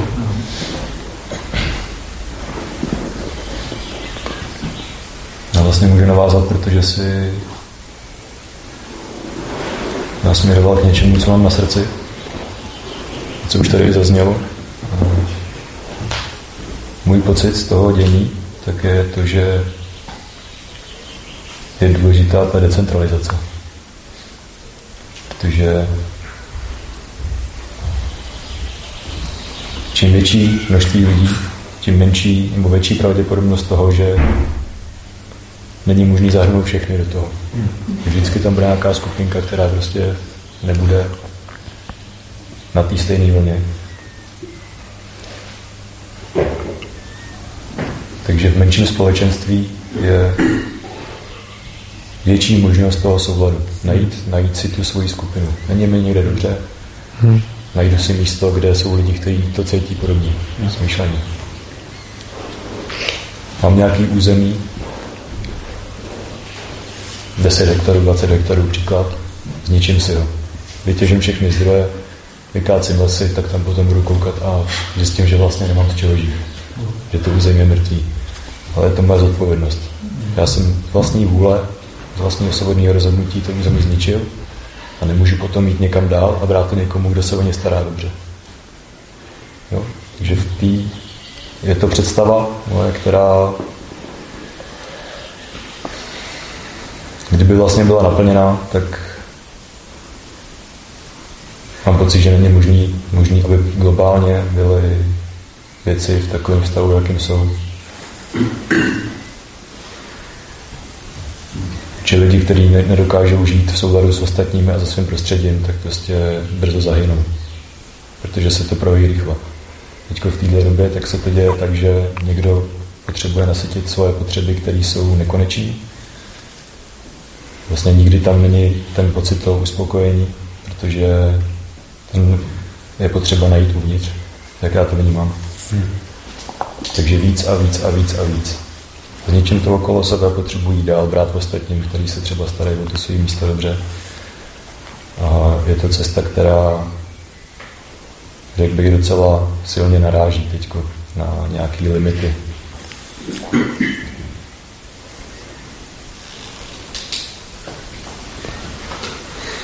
Takže jako zásadní vnímám decentralizaci. Další, další věc, budování morálních hodnot zdravých. Tedy když má člověk zdravou morálku, tak nemůže páchat, tak jak já tomu rozumím, nějaký zlo na druhých, nebo nemůže ovlivňovat ostatní pro své potřeby, manipulovat si jejich názory, vlastně vytvářet, ochočovat se na nějakou svoji, svoji úroveň. Ale z té zodpovědnosti a vnitřním, vnitřní morálce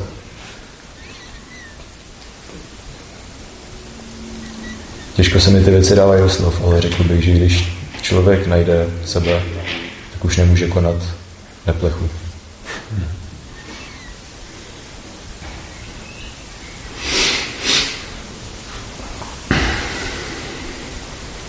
Svobodný vzdělávání, svoboda.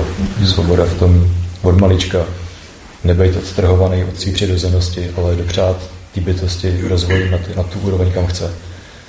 Zajímá tě les? Běž do lesa, uživej si ho, poznej ho.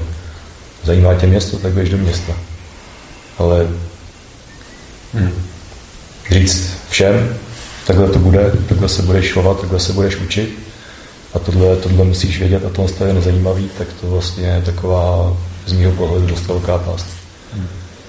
Protože pak ta naše přirozenost a naše esence vlastně každý, každýho člověka tak je zašlapaná, přeformovaná někam jinam. A v tom, když jsme odpojení od sebe, od své přirozenosti, od své podstaty, tak tam vzniká velký, velký množství vnitřní nespokojenosti, který se potom projevuje na venek. A já mám pocit, že teď se té nespokojenosti projevuje dost tím, že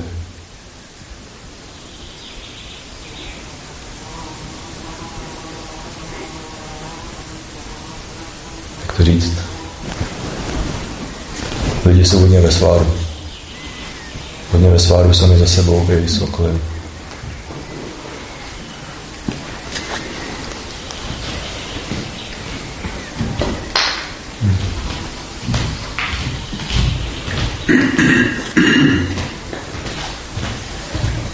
Já budu pokračovat v hledání správných slov. Můžu? Aha. Aha.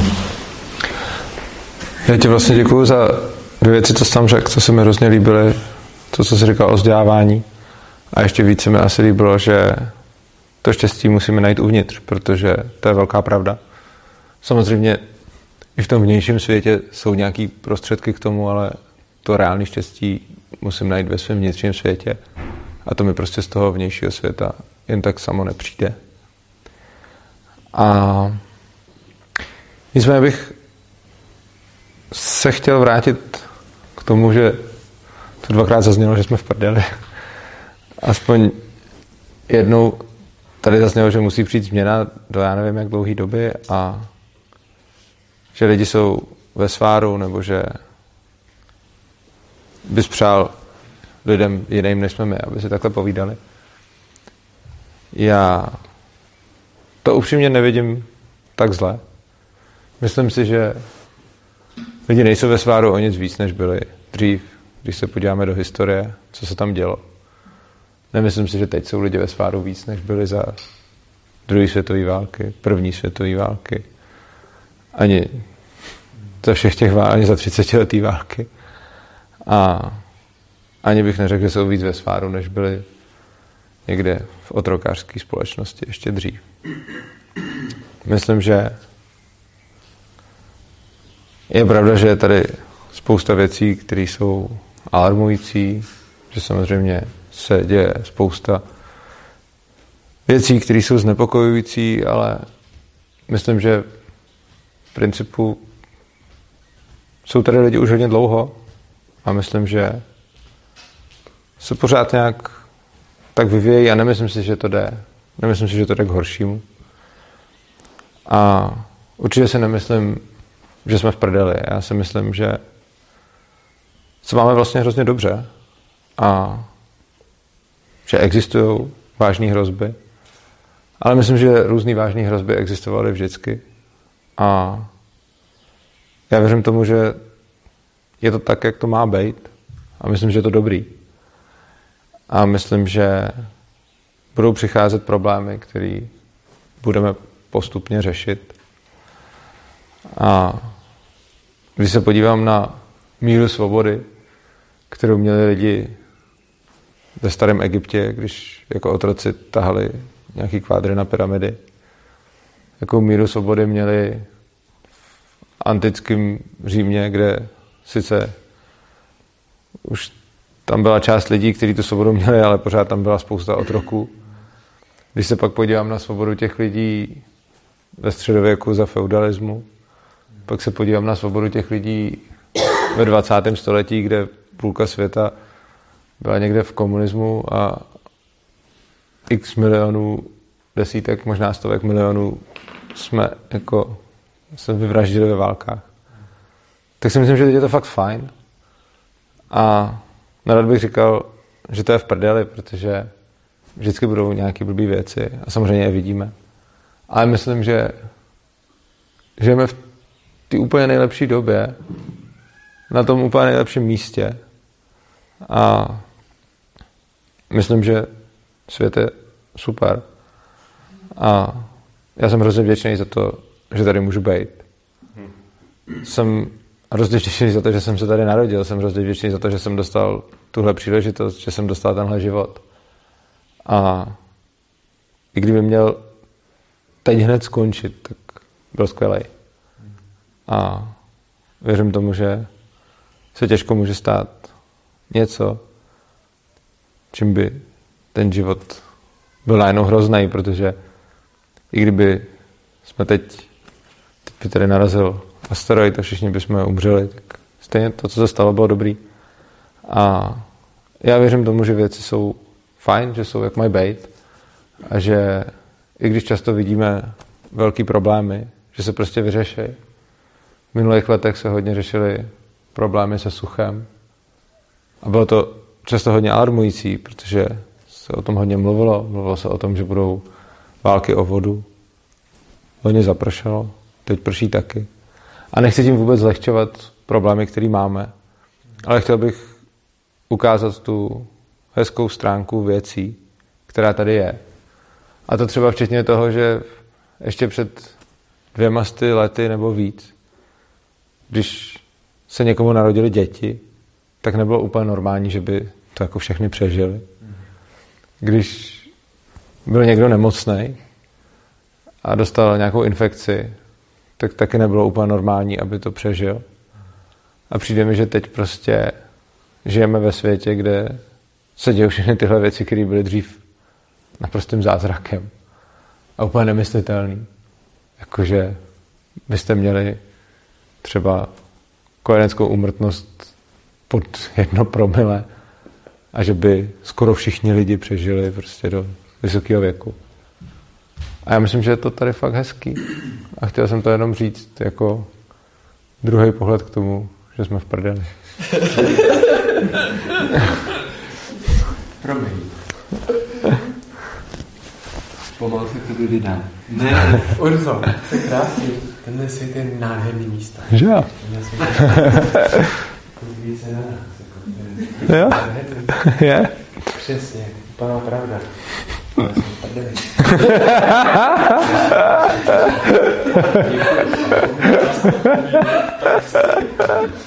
Ta rovnováha. I ty, i Volek jste řekl velkou pravdu. A už to tady zaznělo několikrát. My jsme současně v prdeli a současně tento svět je krásný místo k žití. A jak by tady bylo krásně, kdyby tady nebylo to bylo náš eh, jakoby, současný, eh, když to vrátím, svoboda versus stát, jo, což je naše společenství, se ukazuje, že je nefunkční. Z několika hledisek. Eh, Ty jsi zmínil důležitou věc, centralizace. Tady prostě my žijeme prostě v, eh, ve společenství, který je řízeno takovým způsobem, že vlastně my, eh, jakožto jednotlivci, nemáme na ten chod vliv. Skutečný vliv. Vy jste zmínili eh, počet eh, 180 lidí. Eh, Běžně se říká, že prostě v poradním kruhu se sejde kolik? Eh, 30, 60, možná 100 lidí, aby se domluvili, že aby se vešli do TP a tak dále. Tak eh, eh, tady vnímám, že je jakoby strašně důležitý a možný za nás, a to je jakoby ten pozitivní aspekt, vlastně tohle začít oživovat a začít to vracet do té společnosti úplně na těch nej, nejběžnějších bázích. Třeba my jsme teď rodičům, že jo, Ivan Somecký a spolu a tak dále, tak jsme začali zakládat kruhy rodičů. Vlastně zešlo to jakoby z té iniciativy, kdy jsme tady byli na poradním kruhu a už jsme nějaký dali předtím, tak jsme začali dělat s těmi jako s rodičem poradní kruhy a teď se to jmenuje kruhy rodičů.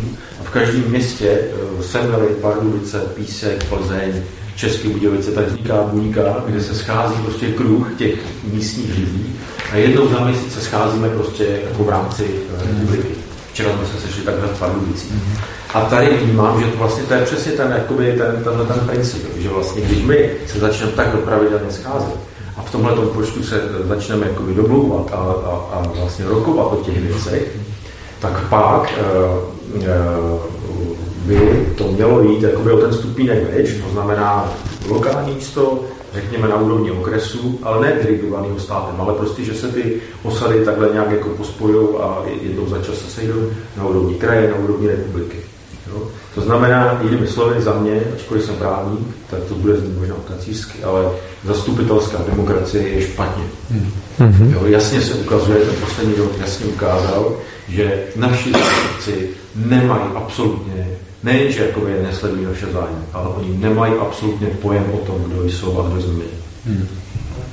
Takže zastupitelská demokracie prostě je naprosto jako nefunkční, nefunkční záležitost a je to past. No, sice to máme jako v naší ústavě, ale tohle je past. Protože tam by mělo být napsáno, že je možná jak zastupitelská, tak i přímá demokracie. Tam v tuto chvíli je napsáno, že zákon určí, v kterých případech je možno dělat, vykonávat přímou demokracii. Tohle to je vlastně kas tady tohle našeho soužití. Protože teprve, až začneme dělat přímou demokracii, vlastně v praxi naplňovat, tak pak teprve ten stát se začíná, nebo začne ubírat vlastně směrem, který jakoby pro nás bude přívětivější a řekněme smysluplnější, nebo vyrovnanější, harmoničtější. Takže centralizace, nebo naopak centralizace, eh, vlastně to potkávání se, že pře- překročení té zastupitelské demokracie, pak vlastně eh, další věc, ty jsi zmínil vlastně eh, dneska uh, Urzo, vlastně tu, ten monopol, několikrát jsme se o tom bavili, že stát vlastně si uzurpuje monopol vzdělávání. Do té doby, do, dokud tady vlastně bude stát, a i když ty jsi soukromá škola, on ti bude diktovat, jaký máš mít vzdělávací program, tak jsme prostě boli, tak jsme v galu. Jo? Do té doby, dokud vlastně ty, i ty soukromé školy budou uh, z, z, z, nějaký míry vlastně eh, závislí na dotacích MŠMT, tak jsme prostě v kelu. Takže tady eh, je potřeba, aby opravdu vzniklo něco, co bude prostě na nás samotné. I třeba to bude unschooling. Geniální. Jo? Další věc, digitalizace. Obrovský problém dnešní, eh, dnešní doby. Eh, Tohle jakoby, soužití jsou, jsou jakoby, ve státu. Protože eh, ta, ta digitalizace vlastně eh, jakoby napřímo eh, jakoby vybízí, jako že to je vlastně náhražka toho přímého setkání, tohoto jakoby kruhu.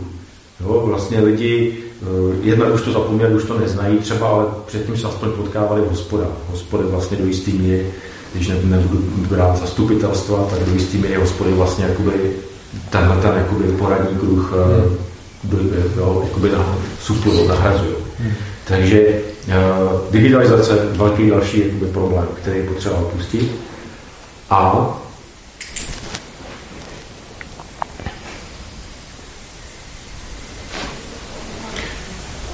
poruším pravidlo. Jo. Uh, já jsem přemýšlel, proč vlastně jakoby, hodně lidí tohle vlastně neuvědomují, takhle z, z jedné věci. Z jednoduchého prostě důvodu, protože se máme strašně moc dobře. Hmm. Vlastně my nemusíme eh, to, co máme v ledničce, eh, pěstovat. My nemusíme vlastně jakoby řešit, kde, kde, to, jakoby, eh, kde to vyroste. Jo? My to prostě koupíme. To znamená blahobyt. Jo? Jakoby tady, tahle ta garnitura, která tam je, tak jí to prochází z velké části právě proto, protože nás součas krmí, současně nám přehazuje prostě hrobky. No. A poslední věc, a už to předám, e, ztráta hodnot. My vlastně tady jako v podstatě jako rezonujeme v tomhle malém kruhu. Ale když půjdeme někam jakoby do středního, nechci na, na to nazývat mainstreamem, ale prostě jakoby, jo, potkáme se jako s tisíci lidma, tak na nás budou prostě koukat jako zhra, jako na mimozemšťany, protože vůbec nebudou tušit, o čem mluvím. Hmm. Takže ztráta hodnot. Eh, v tom svobodném školství nebo v svobodném vzdělávání by vlastně a teď přemýšlím, jak to říct, abych se vlastně nedostal do té pasti, že tam chci něco jako diktovat, ale myslím si, že by bylo moc dobře, kdyby tam byl jeden ze základních předmětů už v prvních jako školách, třídách, a sice jako poznávání sebe sama. Hmm. Protože v momentě, kdy my se neznáme, tak prostě můžeme si dělat nějakou morálku, která bude naučená, ale vlastně nebudeme to mít znitra. To, to říkal dobře, teprve až se člověk pozná, nebo a když se člověk pozná, tak vlastně začne se nějakým způsobem chovat a už vlastně některé věci jsou pro něj vlastně jako přirozeně nějak nastavené. Hmm. No. No. Vezmu to pírko, že pomalinku jsme dopluli ke konci setkání a kruhu. Um, Kamil hezky nahrál ještě na takové dvě jako slova, která jsme sem chtěli přinést, že jsme na festivalu soběstatečnosti. Trošku tam nahrál s, tou, s tím testováním jídla a trošku s tím jako být mimozemšťan uprostřed uh, nějakého mainstreamu. Tak uh, dávám tady do, do středu toho kruhu um, ještě takový abstraktní uh, soběstat, soběstačnost a statečnost. Jestli nějak rezonují ve vás tím, co už zaznělo s tématem svobody.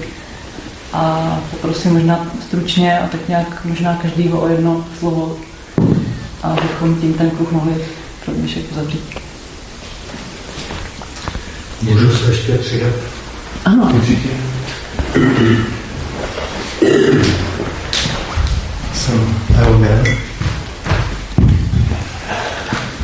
A bylo tady několik věcí, které ve mně rezonují a všechny se stáčí k pojmu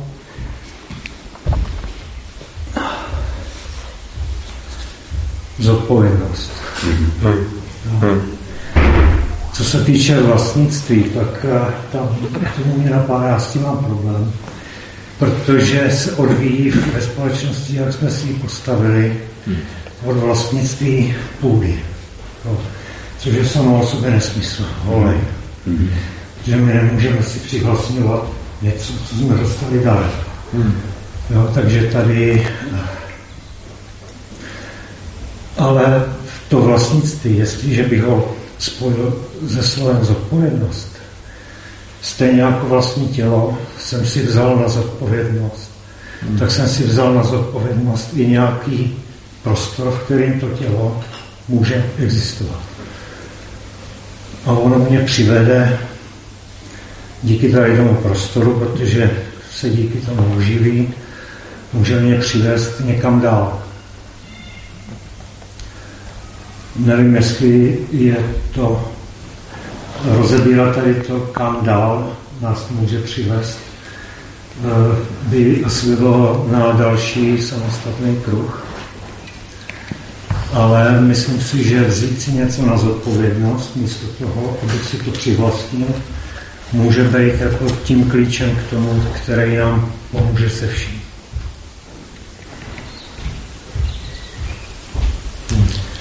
Doufám, že to tak může být. Hmm. Díky. Ahoj.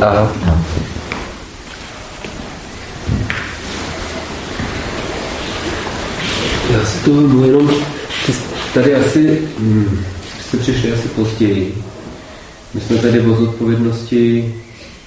Já jsem je, já jsem je vnímal, ale jo, teď jako mi šlo o to dát ji do té korelace s tím vlastnictvím. Jo, jo. Hmm.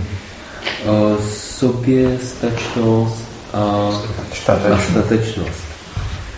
Myslím si, že ta soběstačnost, eh, jestli můžu, a líbí se mi v souvislosti eh, zodpovědnosti a vlastně eh, za toho jednotlivce, v tom jednotlivci samozřejmě vždy sobě stačnost,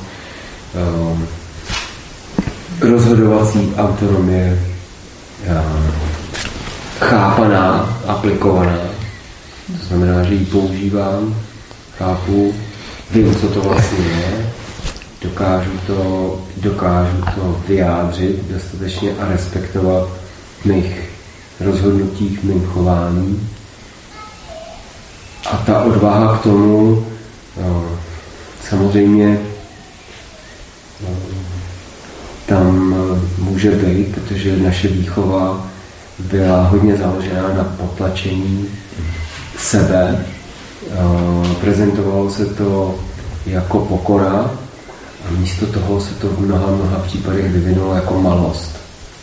No, takže místo toho, aby jsme se naučili být pokorní, to znamená naučili se respektu reálným je, veličinám, věcem nebo reálnému životu, tak si hrajeme na pokoru tím, že se snažíme umenčit tam, kde to třeba jenom vypadá dobře nebo si nevíme rady, a nejsme schopni se postavit za sebe, tak se převlíkneme do pokory a přitom vlastně si neuvědomujeme, že posilujeme akorát malost. Takže říkáme, nemůžeme tam, kde bychom naopak ve skutečnosti měli se za sebe postavit a být ochotní přijmout následky. No, nebo zodpovědnost a ustát, ustát takovou polohu nebo takový, takový se postavení za věc, za sebe, Ať už je to třeba, dám příklad, osobní hranice. No, co je osobní hranice?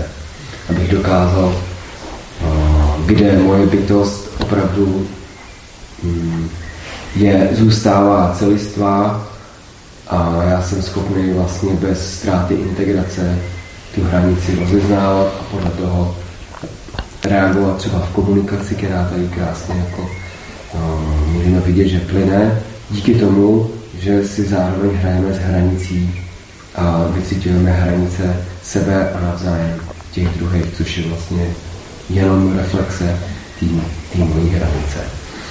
Takže je to takový um, učební proces. Jenom mě to k tomu napadlo. Mm. No. Ahoj. Ahoj. Ahoj.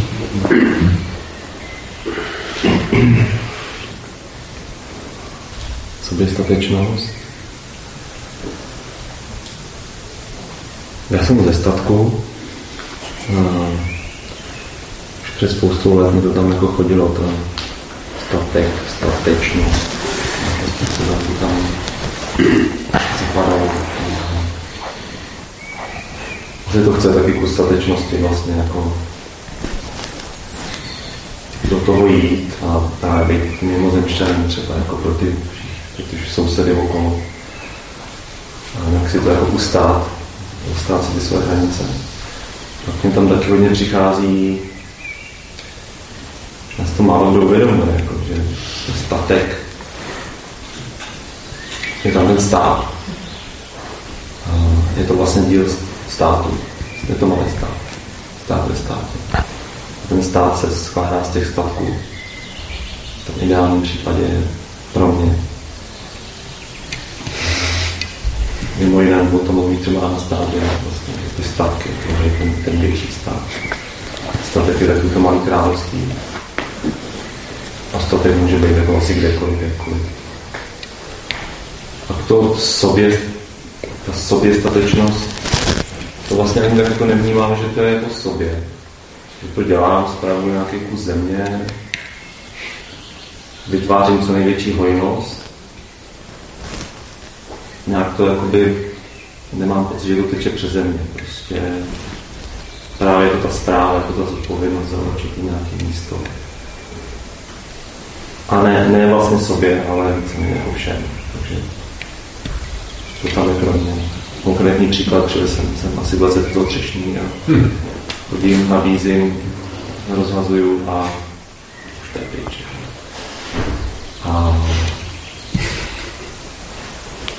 pak ještě jsem se chtěl vrátit k tomu, jestli to je v prdeli nebo ne. tak já taky nemám pocit, že to je v. Už, vůbec, už tohle je mě důkazem. Tady jsme. Hmm, jak by to mohlo být v když se takhle krásně bavíme, když tady říkáme tolik věcí, když jsme třeba trošku jako zdánlivě nějaký konfrontaci a tak hub šup a důchodu ukáže, že vlastně to není žádná konfrontace, chyba iluze. A možná můžeme říct, že tady jsme v nějaké bublině, ale myslím, že tady je spousta různých lidí, různých postojů. Té pestrosti tady vidím jako snahu se dorozumět a taky třeba s tebou jsme se kamhle poznali a ještě, ještě jsme vlastně každý byl úplně jiných kruzích a najednou tady sedíme v poradním kruhu. Držíme jedno péro. Za mě se to děje postupně to jako ty slova pronikají dál do společnosti a nacházejí ty správné uši. A myslím si, že nám hodně pomáhá i ta současná situace, takzvaná koronální, která hodně otvírá dveře tomu, aby lidi se fakt jako zastavili a zamysleli se na věcma, hmm. na kterým aby se jinak který bych jim nedovolil. Takže za mě vděčnost za tu celou situaci, jaká je, a ten kruh za každého. Hmm. Já, Děkuji.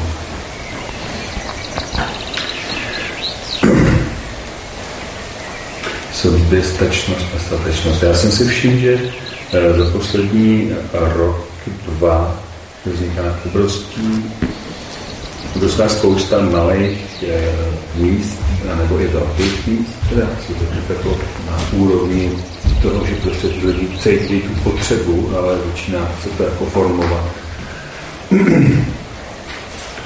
A, a, a, a jak bych to řekl, ano, jak, jak tam prostě důležitý do toho jít, mít tu statečnost a jít do toho personála, protože vlastně jako je to jediná možnost, jak získat tu osobní sílu, pokud ty lidi jsou k tomu mm, vol, vol, volaní, tam to povolání k tomu jako. A už to samo o sobě je jako dost velká odvaha a statečnost eh, jít tam, kam je člověk nějakým způsobem povolávaný a nenechat se strhávat. Eh, Tady někdo řekl, že nebo ty si řekl to slovo bublina, já mě okamžitě projítlo hlavou vlastně, kdo je vlastně bublina, že, jo? že, že, že jich je víc, to neznamená, že my jsme bublině. Prostě to, ne, to obráceně. tak trochu. A vystoupit z té bubliny toho komfortu a, a jít, tak to považuji jako za, za, za velký krok. A mm, o tom sobě, to je asi přirozený no benefit, jako, nebo přirozený je, pokud člověk kráčí tam, kam je povolávaný, tak, eh, tak to dává i něco jemu, že, jako sobě prostě. Nemusí to být jenom o těch potravinách, je to asi i jiná potrava. A, ale věřím tomu, že do budoucna budeme schopni eh, tyhle jednotlivý kousky jako propojit a věřím tomu, že eh, pracovat s půdou a mm, mít co jít z vlastních zdrojů, co nejvíc je určitě jedna z nejlepších cest, jak, jak být samostatný. Hmm. Aha.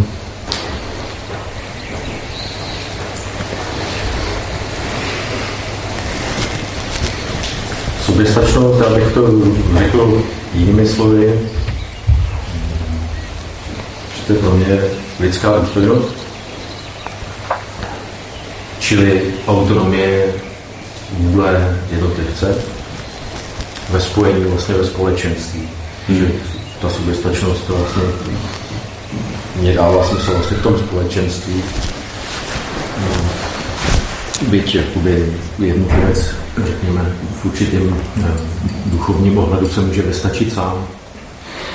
Eh, jako Maharši, tak, tak vlastně tady to vnímám jako, že prostě je to spojené s tím společenstvím a důstojnost jako autonomie, že to je vlastně opravdu důstojnost na svých nohách. Že to vlastně je opravdu uh, spojené s tím statkem, kdy ten člověk sám za sebe prostě je tam postavený, jde do toho těmi prsy, takže ano, je tam vlastně s tím spojená určitá odvaha v tom, protože eh, v našem společenství zvaném stát to není úplně zvykem zatím eh, se stavět do lidské důstojnosti, do eh, té autonomie vůle.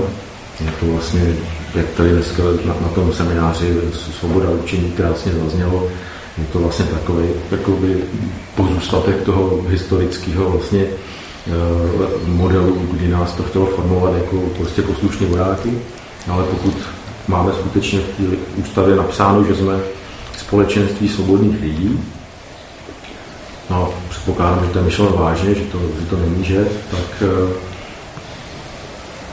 pak je to skutečně o tom se stavět do své vlastní důstojnosti a, a pospojovávat se ve společenství a vytvářet tak vlastně soběstační, soběstační jednotky. Hmm. Aha. Aha. Hmm. Já teda děkuju. Důstojnost.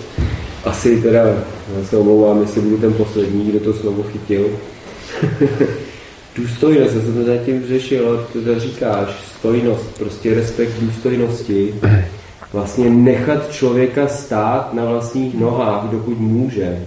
Nebrat mu i jeho rozhodovací schopnost což je úplný opak toho, co se hmm. teďka děje. Rozhodneme za tebe úplně všechno, protože ty, my ti sice dáváme své právnost uzavírat všelijaký závazky na sebe od hypotéky až já nevím po co, ale stát na tvých nohách nemůžeš, říkat svůj názor nemůžeš, nemůžeš to a to a to a to. A vlastně respekt důstojnosti znamená to, že eh, vlastně instituce v tomto případě Eh, nám ji bere v podobě, že nás nenechá vůbec jako stát, hmm. rozmyslet se, vzít si svoji autonomii k dispozici nebo mít ji plně k dispozici a um, rozhodovat se. Takže vlastně ano, ta důstojnost, to se mi líbí vlastně stojnost, schopnost stát a nejenom ve smyslu, že já ji mám, ale že ji vlastně respektuju a neberu ji tomu, kdo vidím, že je schopný stát na svých nohách a nesnažím se ho manipulovat tomu, že, že není, že já prostě musím za něj rozhodovat. Mm. Takže to důstojnost opravdu jako je fajn, že tam je. Jako první mm-hmm. hodnota. Uznávaná hodnota vlastně institucionálně. Tady bohužel teda zazněl ve slově důstojnost ještě já se omlouvám. Vlastně to poslední téma, který řešíme, byl, byl popis soběstatečnost. No. A my už jsme vyčerpali část, já vás Dobrý. opravdu nerad usměrňuju, jenom rád bych už došel, došel k Já se taky omlouvám, myslím si, že to hodně souvisí s tím tématem. Omlouvám se taky. Abychom dosedli. Mě to připomnělo věc, kterou jsem, kterou jsem zavadil do nedávna. No která svědčí o tom, že nejsme žádný ostrůvek, nebo nikde není žádný ostrůvek nějakého společenství. Jsme prostě propojení a zazněly slova kas například, že máme nějaký kazy, na kterých, který by se dali vylepšovat. Ale spousta věcí svědčí o tom, že ty kazy jsou asi implantované. Že někomu hrají prostě do karet, Protože co se týče důstojnosti, lidské důstojnosti, která se objevuje nebo je v podstatě základem ústavní, ústavy například německý, tak teď se tam právníci na to podívali jako pořádně, co to teda, k čemu se to všichni odvoláváme a zjistili, že vlastně to nikde není definováno. Něco podobného už myslím, Kamil zaznělo od dneska v téhle bublině český. Že prostě tady chybí definice, co to vlastně je. Na co se všechno, veškerý právní řád, celá, spole, celá společnost odvolává. Takže si myslím, že tohle je určitě věc, kterou je potřeba si nějak definovat a shodnout se, ale se vším. Protože nikomu z nás nebude platný, že se shodneme třeba, jak jsme tady v tom kruhu. Jestliže tohleto se nepodaří, aby to prosáklo všude. Aby si to každý dokázal uvědomit, že to je to, co je vlastně směrodatný. Všichni se na to odvolávají a nikdo neřekne, co to je z těch míst, který vlastně o nás rozhodují. No. Asi to nebylo zrovna nejpozitivnější, ale já si myslím, že nějaký vyvážení toho, co tady už zaznělo pozitivně, je taky něčím dobrý. Ano. Komu můžu Možná necháte levé křídlo ještě, jestli má něco, Něco krátkého. doplnění na konci, Levé k uzavření dnešního kruhu.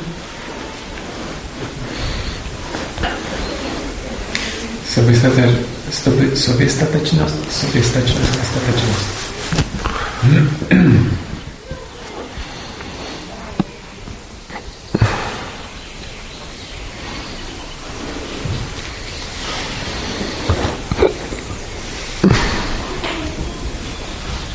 Mám pocit, že jsem se do posud nedozvěděl o, o tom, že by existoval nějaký systém, krátkodobý nebo dlouhodobý, který by fungoval v rámci spolužití lidí. Zatím všechny systémy začaly a skončily. A mohly to být přírodní národy, eh, říše národů, které objevujeme a bereme si z nich příklady. Ale zároveň už tam byl někde ten zdroj toho, jak to dneska tady vypadá.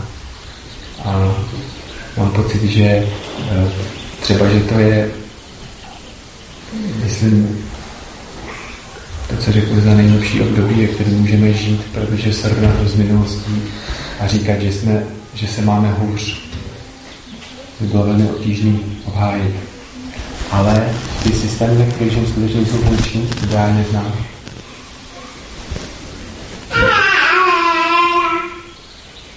A napadlo mi jenom to srovnání, jak jsem říkal na začátku, soběstačnost na jedné straně a konzum na druhé straně, že to sice není způsob, jakým by lidi mezi sebou mohli fungovat, jakým by mohli spolužít. Soběstačnost by měla být přirozenost.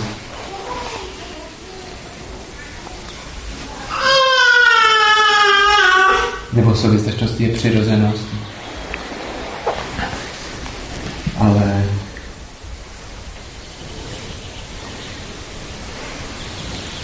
neznám teďka jinou cestu, než je skutečně obrátit pozornost a uplatit to právo na spokojenost, které máme vevnitř, které je naším součástí té přirozenosti. Říkám součástí proto, protože ta naše přirozenost obsahuje, jak jsme si dneska taky řekli, spoustu věcí a proti polu. Takže mi z toho vychází všeho, že odpovědí je skutečně obrátit pozornost směrem dovnitř. Aha. Aha.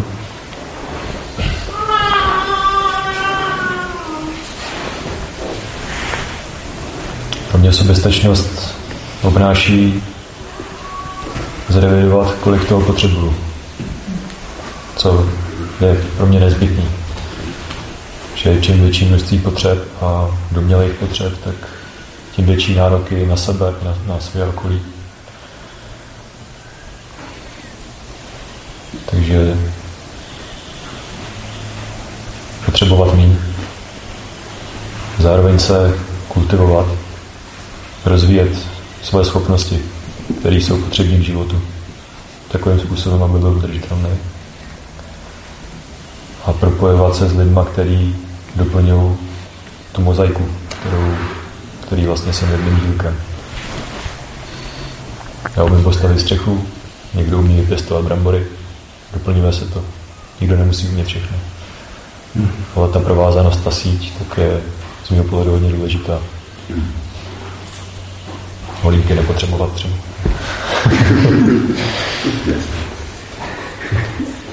Takže mi to tímhle, tímhle směrem vede, protože čím víc těch potřeb je, tak tím náročnější je to jak pro uživatele těch věcí, tak pro jeho okolí. Chci ti poděkovat za tvůj pohled, za tvůj reakci, protože vnímám ji, ale často ji upozadím. Zatím, zatím, co vnímám pod tím pod textem toho, co se děje.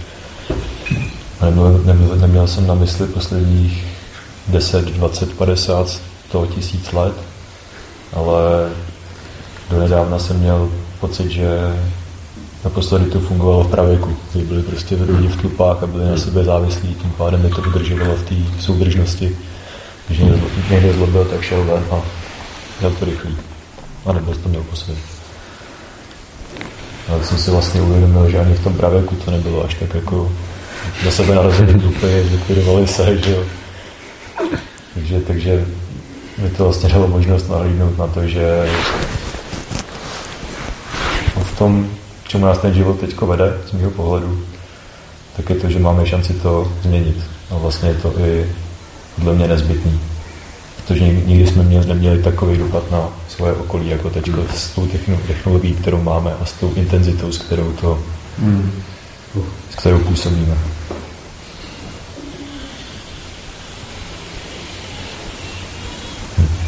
Děkuju.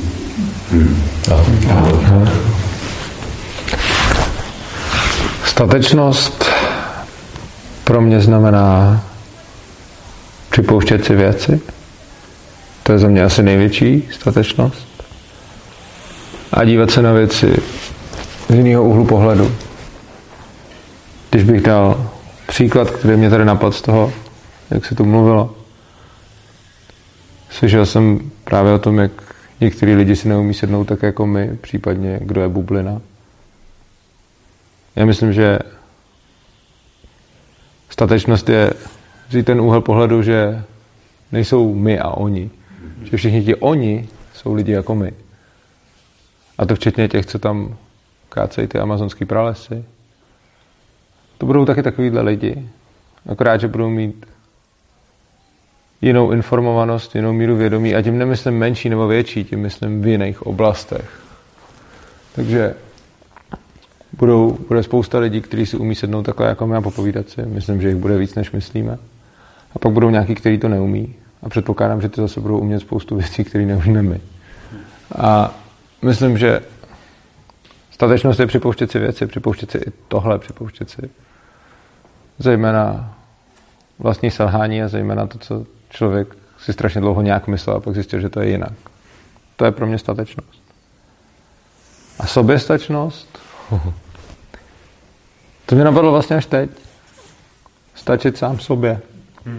Být si dost dobrý. Mít se rád. Nepotřebovat k tomu nějaký vnější uznání, aby člověk věděl, že je dost dobrý, že si stačí, že se má rád, že za to stojí, protože myslím, že ze sebe lásky vychází všechno další a asi bych to ukončil větou, kterou mám hrozně rád. A ta věta, mějte se rádi. A tím myslím nejenom mezi sebou, ale hlavně sami sebe, protože z toho potom bude vyplývat všechno ostatní. Aha. Aha.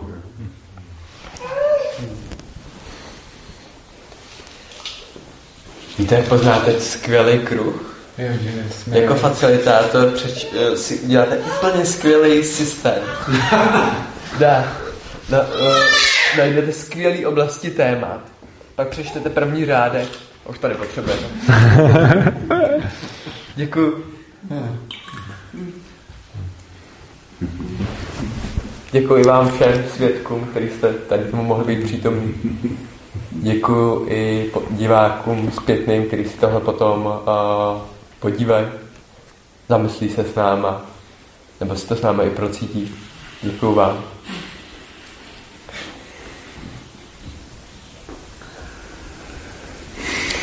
A vy, se, vy jste tady na to přišli, používali jste prostý slova, já používat nebudu. všechno, co má začátek, má i konec. Tak pojďme spolu o, ukončit tenhle kruh za smutím svíčky. Jaký zprostý slovo? No, to je moje popis.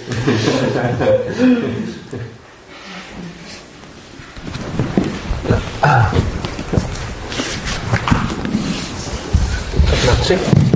Uh, do, stres. Léta tréninku. Kole.